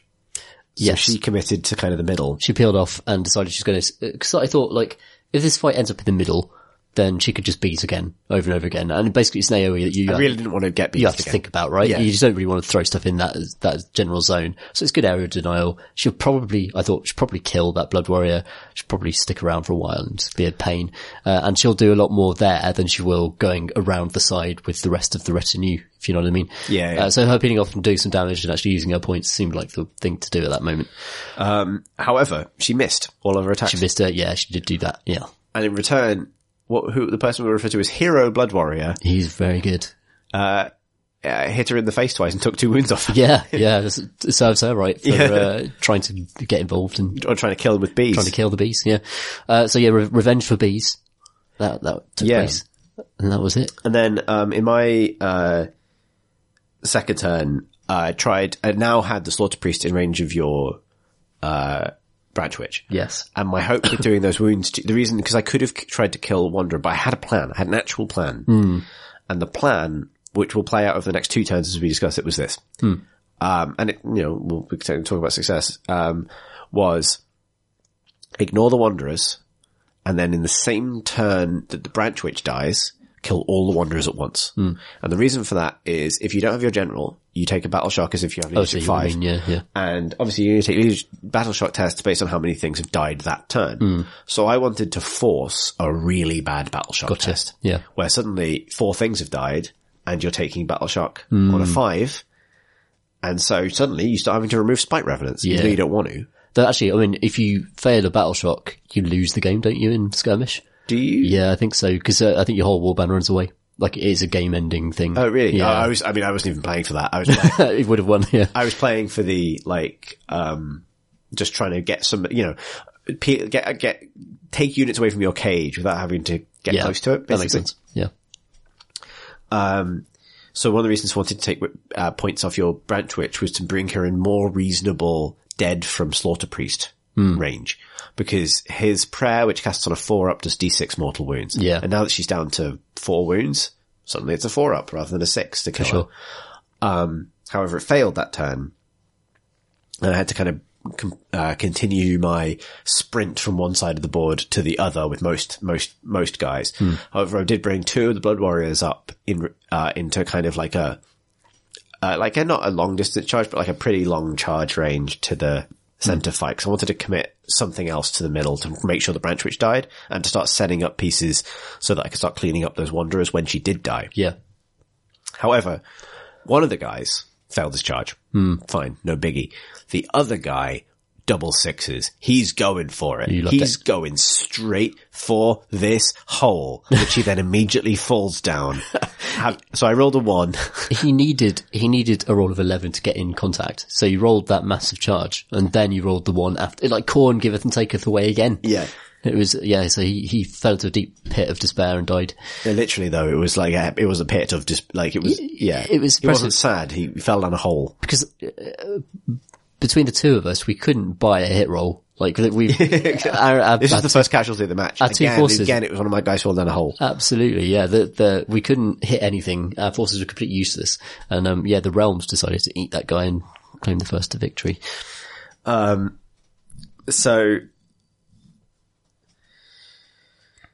yeah so i mean luckily my um hero blood warrior managed to i think He just tanked it. I think. i think he tanked it yeah he said he made all his saves that turn as well so he those like suddenly from being assaulted by 10 bees to just being locked in this duel with the branch witch Yeah, just yeah, just holding his own, doing good work. Yeah, and then the next turn was the turn when the bees were denied by the slaughter priest Yes, that's right. He can dispel, can't he? he can dispel So I only just cast on a five, but then it was easily dispelled by uh, a roll of about eight or Ten nine or or something, something, yeah, like that. just like yeah, a- it was no. pretty high.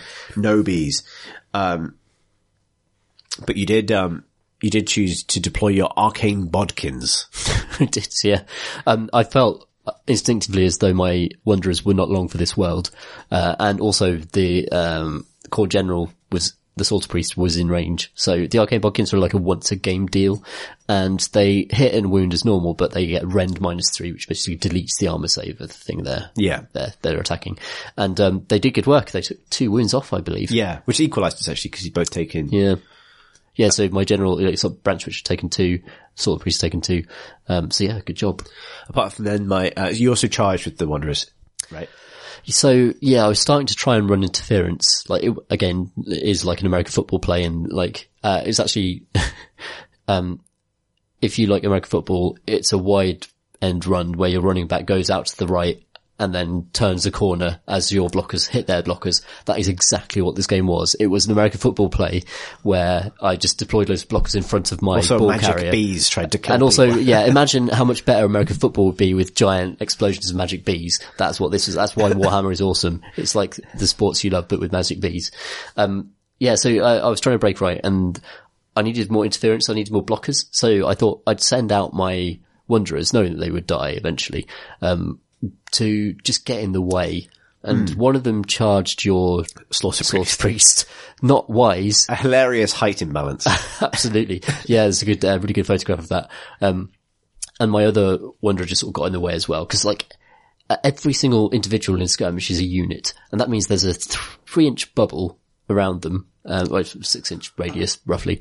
Um, that other things kind of can't just go through easily. They have to kind of charge and deal with you if you, Yeah. if you're there. So in this kind of, uh, very, very spatially uh, interesting scenario, that, that kind of board control was useful. So I tried to use my Wanderers to do that. yeah. Um, and then you got away with it primarily. So this is an lucky, interesting series of events because, um, the slaughter priest managed to whiff all six of his attacks into Yeah. this one elf. Bearing in mind the elf is like, you got a five plus save and one wound. Like he should have died, but I thought every chance, just the slightest chance that he wouldn't. Yeah. I didn't think I'd lose out too much if he died because he's not going to do very much for the rest of the battle. Actually, in fact, I think he, yes, you know, he didn't die. No. And, um, this will become important. So, well, actually, no, well, in a minute. So, um, he didn't die. Uh, but then on my third turn, I did manage to get, uh, my prayer off and boil the witch, who at this Hmm. Yeah. Hmm. point only had three wounds left. But I rolled a two Down to one. down to one. That could have easily destroyed her. Yeah, it could have easily destroyed. Very, it was very a three easy. up to kill her, basically. Absolutely. Um, got it down to one, but then made like a big load of cheap charge, big charges. So this was my like setting up for that trap thing, right? Like I had my slaughter priest and another blood warrior in range of one wanderer. I had another, I had the leader of the blood warriors in range of another warrior. I had two blood warriors, including the hero blood warrior and a reaver in charge of, in range of the other two, um, wanderers and the branch witch. Right. And this again, the plan. Branch Witch, she's only on one health now. Kill her. Kill the, um, kill all of the Wanderers. Force a bad battle shock. Yeah. What happened was, uh, I activated, uh, one of the Blood Warriors in contact with the Branch Witch, um, not the hero guy. Uh, he whiffed everything. Yeah. Then the Branch Witch turned around and killed him. Just chopped him. Yep. Um, then uh, I activated another Blood Warrior who killed the. Uh, finally killed the Wanderer standing in front of the Slaughter Priest. Yes. Then hero Blood Warrior did manage to kill the Branch Witch, which Yeah. was a big moment, Yeah. particularly because he, that's the journey for him that began when he managed an 11 inch charge at the start of the game, then survived miraculously a load of bees and Absolutely. ended up killing a general. Yeah, that, and that was a big moment because another four turns of bees, potential bees, or three or four turns of potential bees could have been an absolutely devastating thing. Like your army. Yes, I don't want to deal with that. you just don't want to have it on the table. And also, yeah, like it's, this plan is starting to work now. yes, So, but in the end, like the best I could make of it was I managed to kill the Branch Witch and two Wanderers, I think. Hmm. Yep. Rather than the four I wanted, but So I'll take it. It was a battle shock moment for my was, warband. yeah. yeah, for sure. Um, I rolled a one, so that was fine. Good. the dice helped me Um, a lot this game. Uh, but yes, and um, and then we had a kind of so that was like a big momentum swing towards me because I had most of my guys left, and your your team was still sort of trying to round Yeah. the corner. Like, so my notes for your fourth turn honestly aren't that detailed because it was Not like much happened here. um, well because your your spites just kept kind of running Yeah. and my blood warriors just carved up the rest of the wanderers. Hmm. And this isn't going to help with the battle shock. You keep having to take battle shock, but at that point, it's m- you still you still need to roll a one, two, or a three to pass it, and you have the order re-roll for That's battle right. shock. Which I never even had to use, but yeah, it was always there. Yeah. Like if you'd rolled a bad six, that's bad, but you got a three, I think. So it was Mm-hmm. yeah. Yeah, it's fine. and then um, something real bad happened. So, um, well, it's actually at this point in the game that you said, like, because the the courier with the the cargo and the little spike ribbons were kind of rounding the corner for the final stretch. Yeah. but you'd lost the branch witch, and I had like I was in a position to kind of pivot and block the one where you had off the board, and you kind of looked at the distance and went, "I can't do this." Like, M- The guy carrying, the dryad carrying it could not, he was short three inches of being able to get into your deployment zone and score any sort of victory, um, according to the, the rules. Um, so you have to get, um, you get a minor victory for getting into your opponent's deployment zone and you get a major for running off. Um, and I realized at that point, like I'd not maneuvered well with him. Like if, if he'd have taken a more direct route, he could have gotten around the side and still get, on- get gone into your deployment zone, but he was more than 14 inches away. So in the last two turns, he could not move far enough to do it. right. And I realized that there was no way he could actually get the objective into the place it needed to go. And so we talked about the objectives for a moment and we sort of decided that at this point you were playing for, you were playing to try and restrict me to a minor victory. Yeah. So that, yeah. So we should explain the parameters about Yeah, so I get a major victory if the game, I can't pick up the cargo if you drop it. However, if, if the cargo is drop, if the game ends and the cargo has been dropped outside of my territory, I win a major victory. Mm-hmm. Yes. If it is being held outside of my That's a minor. territory. It's a minor. So your objective at this point became uh, project protect the cargo to restrict me to a minor victory. Yeah. To just give you that benefit Exactly. in a future game in the campaign. Precisely. So that's kind of the spirit we went into this with. However, then the next turn, um, I realized that my slaughter priest was within uh, 16 inches of the courier. And because you only pick up the cargo at the end of your movement phase, Yeah. my hope was with a bit of luck and the right kinds of rolls, I could basically keep boiling the courier yeah. and force you, if, if particularly if you won the roll off, Hmm. like for the final round, then it would end after my turn. Yeah. And so you'd never have a chance to pick it up again, if that makes sense. yeah, So that- I could that's kind of a- force the end of, Assassination moment. yeah, like Gives you force the end major- of the game with it on the ground so I'd get the major victory Sure. that I was looking for. Yeah. Hmm. Yeah. So I go for the blood boil and I roll a one. Yeah. And the reason this is a big deal, so the Slaughter Priest had four wounds left, Hmm. mm. and I roll a one, and if the Slaughter Priest has killed a unit on the previous turn, you add one to the result. Hmm. So the spell would have failed, which would have sucked, but he wouldn't have taken D3 mortal wounds for displeasing Corn. Yeah. But because on the previous turn, I had attacked, I had mates did it. activated a Blood Warrior before him, and the Blood Warrior had killed the only target available Hmm. That's to him. right. Yeah. You couldn't do it. Yeah, and then I rolled a six for the D3 mortal wounds. Yeah. So suddenly he's on one health.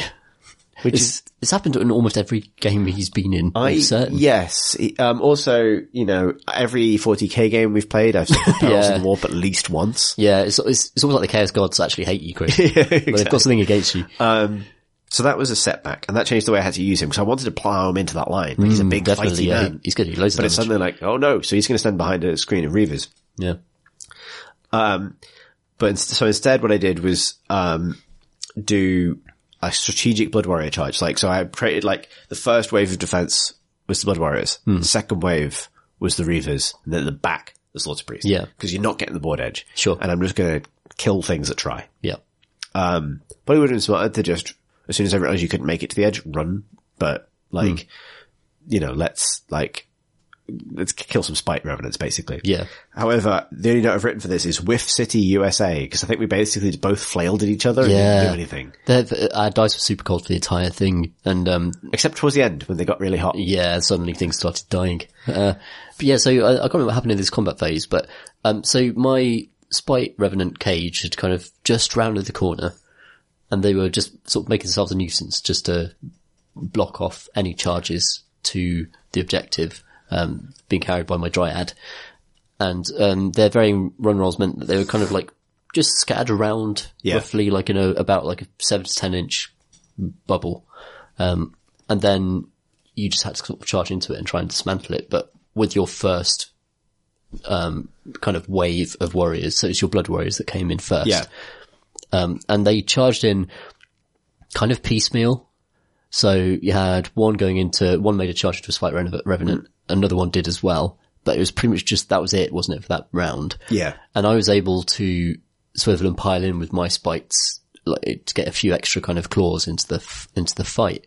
And it was kind of a stalemate, but I took some wounds off those blood warriors. Like, uh, Yeah. I did nothing in return as well. yeah, so I, I, I got them, I think both of them down to one uh, over the course of the, that combat, and suddenly things became kind of interesting.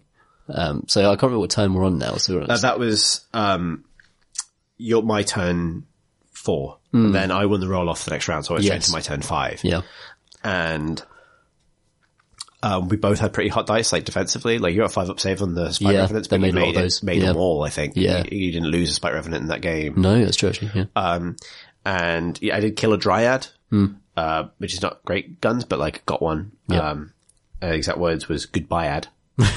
goodbye, ads. Yep. Um, poor guy. And, um, but I did lose another Blood Warrior for it. So it Hmm. was sort of like an increasingly not worth it trade. However, every time you lose even one model, the chance of you failing that, cause my, I still have my general, right? Yeah. The reason I was kind of doing this is because, again, I can still force battle shock, right? Yeah. Like you are making all of those tests to the bravery of five. I'm making a test with the bravery of eight. Yeah. Hmm. Like I can lose, if I lose a Blood Warrior, I still, I can't fail. If you lose two Spite Revenants in a turn and you roll a four, you've just lost, lost, well, you've actually just lost the game. You've Hmm. lost the game. I'm going to get a reroll as well, but yeah, you're right. It is it is hairy odds. Yeah, Definitely. like so it's it's kind of worth me fighting. Yeah, them. definitely. Partic- And particularly splitting up, so it's like not just three Blood Warriors fight because they've got one wound behind a five up save. Hmm. Blood Warriors have two attacks, three up, four up, rerolling ones to hit. Yeah. they shouldn't need they shouldn't know. like. but then dice happens. So the idea was if I put one on each of them, they each kill one. Hmm. Yeah. if I kill three of them, Probably might be a battleship. it's a, suddenly a three up chance to Yeah.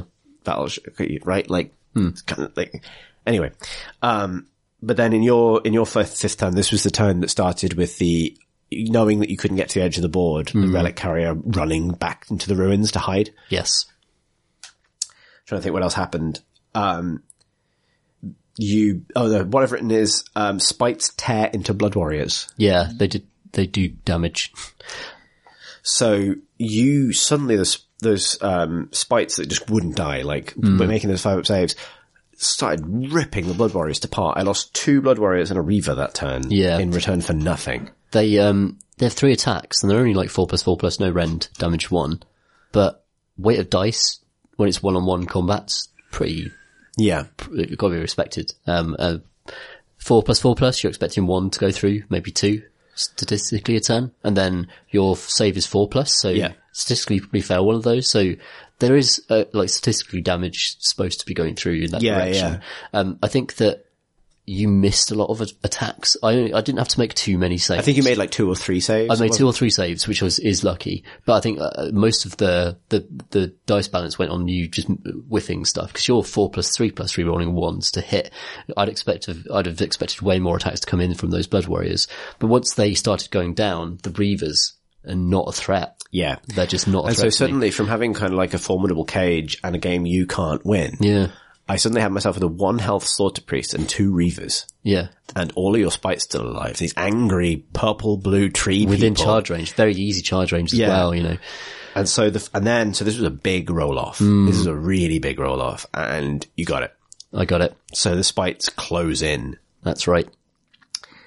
and this was a crazy fight because like you had like one spite fighting a reaver off in the corner, Yep. and if you don't kill him, That's it. I can't do anything. Yep. but you do, Yep. Got him. and then I get to activate the slaughter priest, and I split his three attacks with his sword onto three different spites. Right. First one goes through, hits, wounds, and you save it. And then the second one misses.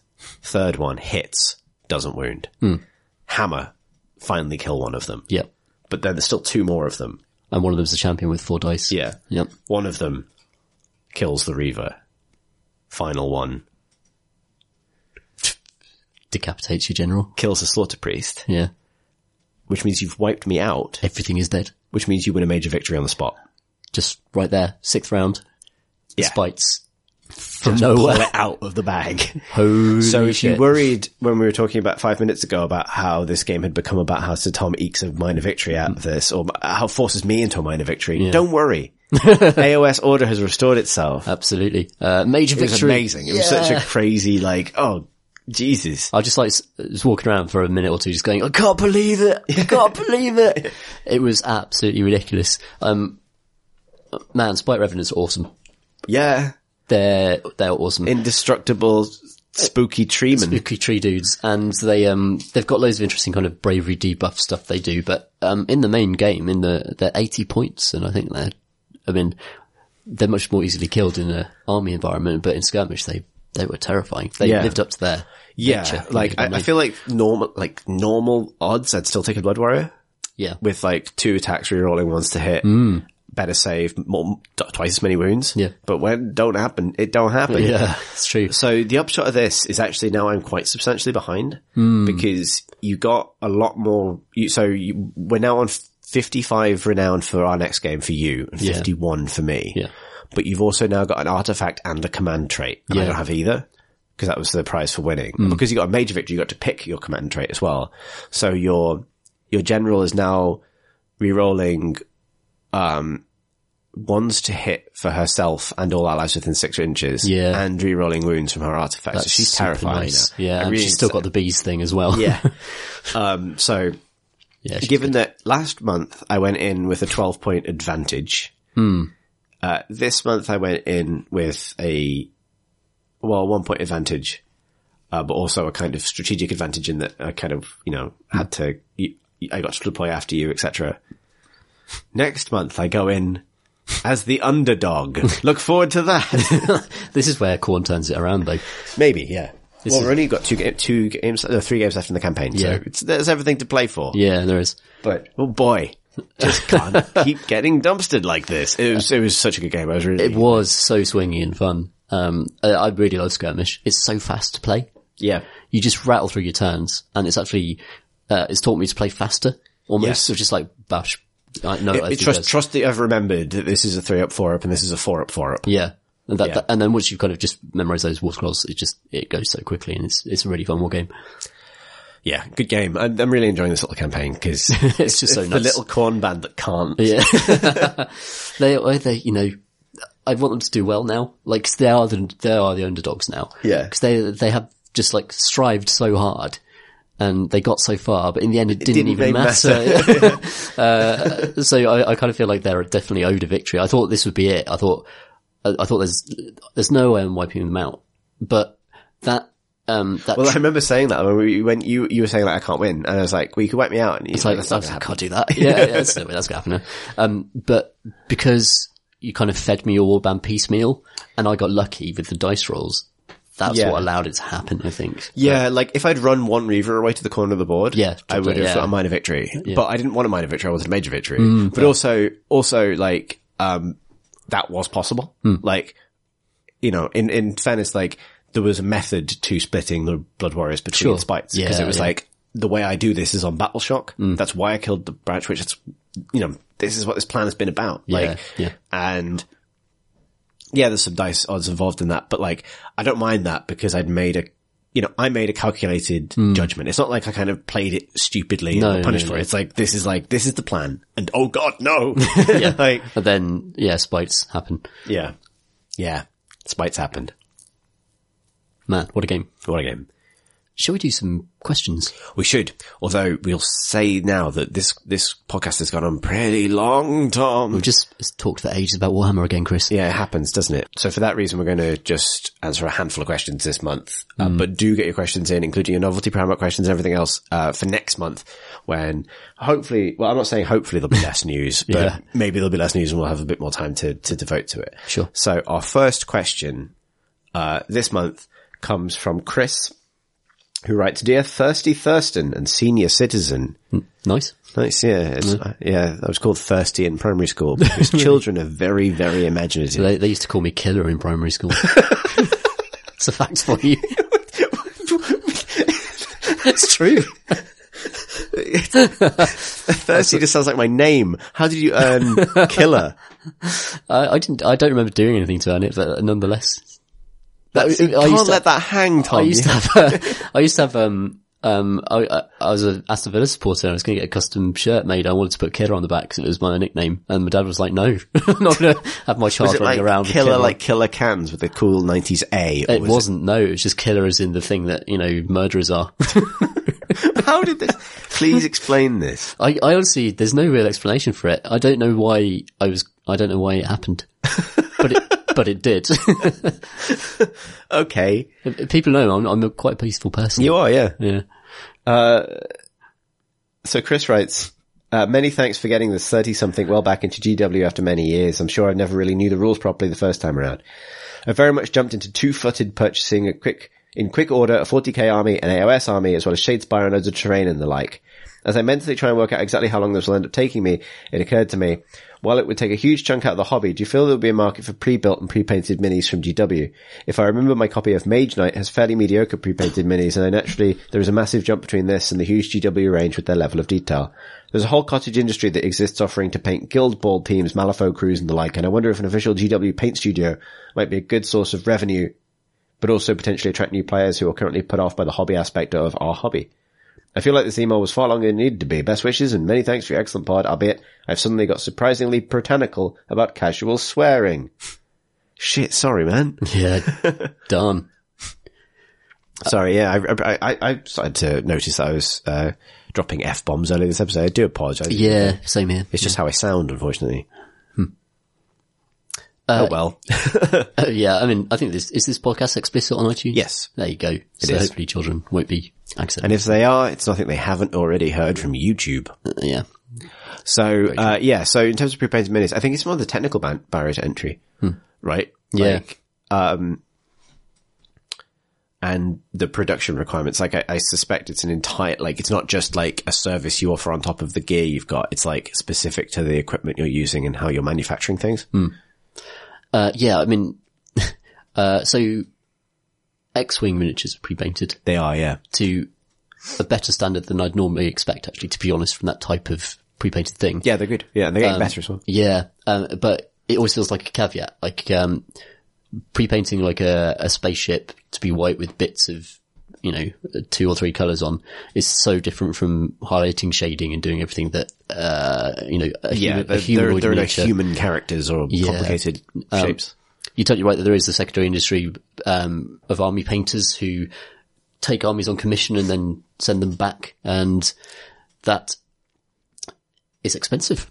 It's very expensive, but if you if, if Games Workshop were going to do that type of service, I think it'd be prohibitively expensive for the vast majority of the audience. So it wouldn't make business sense to do it. And also they'd be, they'd have to kind of balance that against the business they're doing themselves out of in a way. Well, like, yeah, sure. Like they sell paints and brushes, and Brushes and yeah, the tutorial. the hobby side of it, right? Like, For yeah, sure, for sure.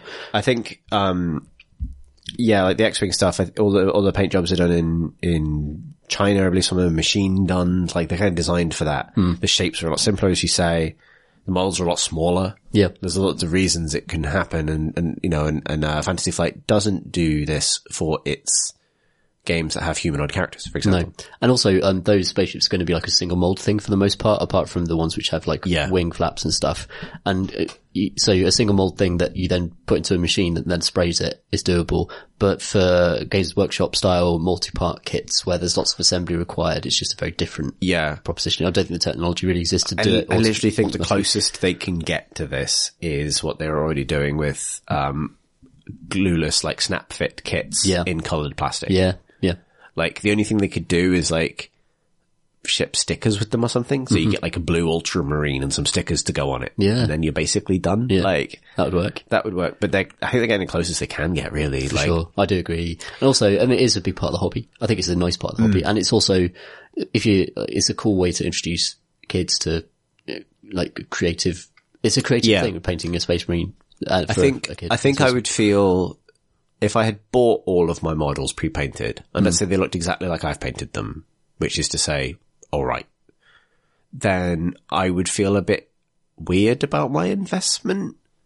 I don't know.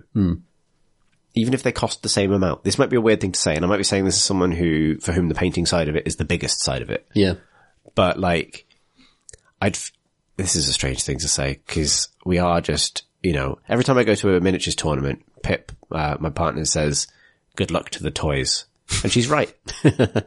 they are toys, and also good luck to them. especially your corn boys. They need some. Uh, yeah, exactly. Good Those luck toys to the, need some Good luck. luck to the, the boys. good luck to the toy boys. Hang on. Um, what I mean is like, but I think the moment I was buying like pre-painted figurines, I would go like, I'm buying toys. Hmm. yeah, okay. Whereas at the moment, I can I can live in a little bubble, which is like I'm buying projects. Hmm. You know what I mean? yeah.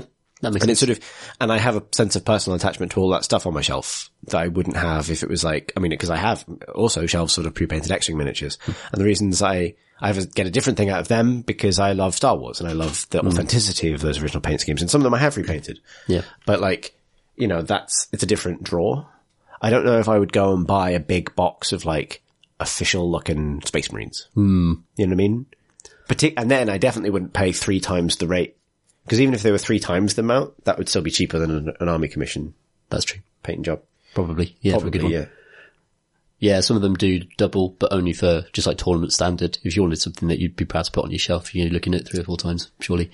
Uh, Yeah. And yeah, I mean, I, I find it hard to really break out of my own uh, habits. Like for me, the painting is such a big part of it that I can't imagine it just thinking about it. I'd play a card game instead. You know what I mean? Like I'd play Magic the Gathering. Um, Yeah, I'd, God I'd buy, yeah, um, I, I'd, I'd, I'd buy a board game or something. And, and it's like a different mental territory for me entirely. Like I wouldn't play a war game necessarily in the same way. No, I don't think so either. Um, but I, maybe we're the bad, we're bad people to ask. 'Cause- Yeah, exactly. We're pretty into the hobby. So Yeah. Um, but nonetheless, like I, I think for GW it'd be interesting, but I think I think it's so impractical. Like the the best thing they can do is offer, like they are, like plenty of people you know can buy Shadespire and play it fully without painting. Mm. Oh yeah. Yeah. With you know, it simply becomes a board game with detailed, colorful plastic pieces. Yeah. That's cool. Uh, yeah. Um, our next question comes from Pete Fienia on Discord, getting his now. I just want. uh, Well, it's a good question, but also I'm glad that he's managed to finish his full combo. Actually, no, hang on, because we didn't do questions in the first ever episode, did we? Uh, I don't think so. Ob- Obviously not because, uh, So not he, here so existed. he's, he's not got his full year yet. No. which I don't know. You get a badge. Or His something. questions are always really good. So, uh, They are yes. good job. Uh, and this one is, hello, Iron Toms and Thousand Thurstons. I'm sorry, I'll try harder next month, he adds. uh, this week, I ask of you, do you repaint old miniatures you've already done? I'm embarking on my, on making my AOS Skaven army mostly comprising my 2014 Warhammer Fantasy Battle Skaven army rebased. However, my painting from that time was terrible, so I'm repainting them. I've heard quite a few people like to keep their old minis as they were for the purpose of seeing how far they've come, but I can't bring myself to use them in their old, in their horrible, only base coated state. Is it a good idea to have some old, badly painted models in your lovely army? Thanks. Loving the pod as always. Fienya slash Pete. Really good question. I struggle with this because uh, the liberators I painted out of the box when I first started getting back into this are rubbish. Hmm. uh, like, I mean, they- I was I was pleased with them at the time, and it was really satisfying at the time. But now I actually want to field those liberators in an army alongside my much better painted stuff. I'm like, actually, I don't really want to repaint them. I just want to put them in a box and never look at them again. And then buy another box of Liberators. Games Workshop would be delighted to hear this. Buy another box of Liberators and then actually just paint them up completely fresh, but with all the weapons options and stuff that lacked, that they lacked in the original Yeah, box. yeah. Uh, so yeah, I- I do want to erase my past in, that, in that way with the miniatures painting. Having said that though, I mean, um, uh, comparing, uh, my dryads, sorry, uh, my spite revenants to previous things has been really pleasurable because I did the dryads a lot faster. They're a lot cleaner and better than stuff I took a lot more time on Mm. Yeah, about yeah. a year ago. And that feels, that does feel like progress. Um, it's just the very first, the very early stuff I, I do want to replace if I'm going to be playing with them. Yeah, I think it's it's harsh in that case because the Liberator is such a kind of core unit. Yeah. Like I found, I think I'm quite lucky because my kind of my kind of return to the hobby was like the horrors and Kyric acolytes and Zangor from the Silver Tower set, all of which I think are like all right but similar. Like I wouldn't run those Zangor in an army now, uh, but luckily I don't have to. I'm doing kind of I'm like You are replacing them. You kind of done sort this. of. There's no because of the way because they came out before Zangor rules were kind of locked down. Yeah. they don't really cohere into a unit very well. You Right, could use them it's just to weapon bolster a options. unit. Yeah. but I sort of you know I could and because the minimum unit size for Zangor is is um it's between ten and thirty, and I've got thirty, so I don't need an extra six. Hmm. Yeah, but- like I'm just leaving them basically. So luckily, I kind of got my first month and a half, two months of kind of slightly wonky stuff out of the way on something that I don't factor Hmm. actually in. use every day. Yeah. But there are other things like um, I feel like my the good things about my Gaunt Summoner, but there are things about it that I know I could do better now, Hmm. but I have no intention to paint a new one. But when I go to uh, the London GT later in the year, and I know there's a big painting component, I don't want to be completely out with a shot, so I'm just not going to bring them. I'm going to build my army about something else. Yeah. So the the most recent kind of you know when where the painting quote unquote matters, I have the choice to leave some of the less finesse Yeah, stuff at home and, and focus on the stuff that does matter. Like I'll probably bring loads of the pink horrors, but that's not the stuff people's going to eyes going to be drawn to anyway. No. So it'll be like pink horrors, the Lord of Change, the new Sangor, like that kind of stuff. Mm. Yeah. I personally at the moment don't think I'll. I don't want to. So given trying to make something good out of the backlog, the thought of giving any time to repainting at the moment is like nah. Mm. Yeah, like if yeah. it's done, it's done. Absolutely. Like the new corn stuff's coming out looking nice. There's lots of stuff that's pretty rough about it. If you hold it up t- and rotate it and look at all kinds of light, you're going to spot rough edges. But that's what tabletop sanded means, right? And they're done, right? Mm. Yeah. I'm not, and I probably will never revisit them because my reward for finishing my backlog will be some exciting new project, Mm. not and now finally time to polish everything. Yeah. Because also it's, it's about being practical with what you're likely to use and how much you're likely to use it. And, you know, I'll get plenty of enjoyment out of playing the corn miniatures and having games with them, but I probably will not. This is the thing I've gotten a lot better. at, Same as you were saying about getting faster. Like I've started to learn to apportion the amount of effort to something that it will give me back, Yes. both in terms of what I buy, um, but also in terms of like how much time we spend painting something, right? Corn is not my primary army. It's, I- I'm really enjoying it. and I'd love to build it out and maybe one day I'll be sat on 3000 points of corn and it'll be like, "Oh, okay, got this as well. Yeah. But, um, either way, it's like, if it's not my primary army, then it doesn't matter if they look, if they're not perfect. If it becomes a big army for me, then these blood warriors, which are my line troops, Hmm. don't need to be better than this. So it's sort of like there's no reason to like overinvest in trying to perfect them. Yeah. But I suppose I'm not in a situation that Pete's in where I don't have an army from, like, I am not fielding my 15 year old Katachan jungle warriors no. No. that like that looked like someone attacked Rambo with crayons. Like, you know what I mean? There's, Yeah. Likewise, I don't have my old wood elves, and if I was seen now, I probably wouldn't run them in anything. yeah. Uh, so yeah, yeah, So we have like a retro kind of like that could be quite funny. Imagine a whole tournament themed around that. Bring your 15 year old. yeah, bring only armies that you painted as a teenager, and uh, you, you do you have painting competitions for Yeah. that as well, like just rating your fifteen year old. Like my, all my blood angels look like red M and M's because I got like so much paint on, like, Yeah, just like yeah. globs of red. Uh, um, yeah, Chimp gave me some Waywatchers and like proper old, like metal ones. Yeah. Four of them. And, um, I'm going to do them just so it reminds me how bad painting on metal could be and like how, you know, uh, So that's my other pro tip. When you, if you do take my advice and go for that, um, time saving lead belcher base coat, Hmm. sometimes your brain will convince you that you're painting a metal model oh, because you you sprayed it transports metal. you, uh, 20 and you'll years have past. weird flashbacks to getting little shards of metal, like Yeah. um, uh, mold line stuck in your fingers. yeah. Yeah. Those little kind of twiggy, s- Yeah. sharp bits that you have to snip you'll off just normally. think that it's happening for some reason. Wow. Excellent. not. Good tip. Yeah. It's a kind of Horror. a horror. Yeah, little body horror. I haven't been so horrified since I learned about the horse fingers. Uh, yeah. Thanks, Macro Brothers. Um, so yeah, so that's like, I just, I think at the moment, like, yeah, revisiting, no. Or however, that said, a plan probably for pre-London GT is I am going to do another round of highlighting and model change. There's Oh, yeah. a few little things I want to pick out. Oh, nice. But Yeah. that's not a like showcase top model, though, of isn't the it? list. Yeah. And it's like, if I take it, the most important model in the list. Yeah. It's not like this Zangor warrior's bum flap is insufficiently gradiated, which is how I would have definitely felt about it a year and a half ago. Yeah. Priorities. Yeah, exactly. Priorities. Bum flaps, no. Big magic wing flaps. Absolutely. Yes. Yes. That's very AOS. Lovely. That is all the questions we have time for because this has been a very, very long podcast and apologies once again for the casual swearing. Now I'm self-conscious about it. uh, if you'd like to send us a question for future episode, you can email us at miniatures at creightoncrowbar.com. You can also tweet us at minis monthly on Twitter. Uh, you can uh, find this episode and other Crate and Crowbar things on YouTube, youtube.com forward slash Crate and Crowbar. And as ever, Miniatures Monthly and everything we do uh, with the Crate and Crowbar little network of stuff is supported by our Patreon. You find out more information about that at patreon.com forward slash Crate and Crowbar. Uh, Tom, how can people find your miniatures things on the internet? So my miniatures things are mostly going to be concentrated on my Instagram account, which is Ludo Paints Minis. L-U-D-O Paints Minis. Uh, and mine, uh, yes, also likewise focused on my Instagram account, which is instagram.com forward slash exit warp. That's E E-X-I-T-W-A-R-P. Thanks for listening, everybody. Thanks everyone. See you next month. Bye bye.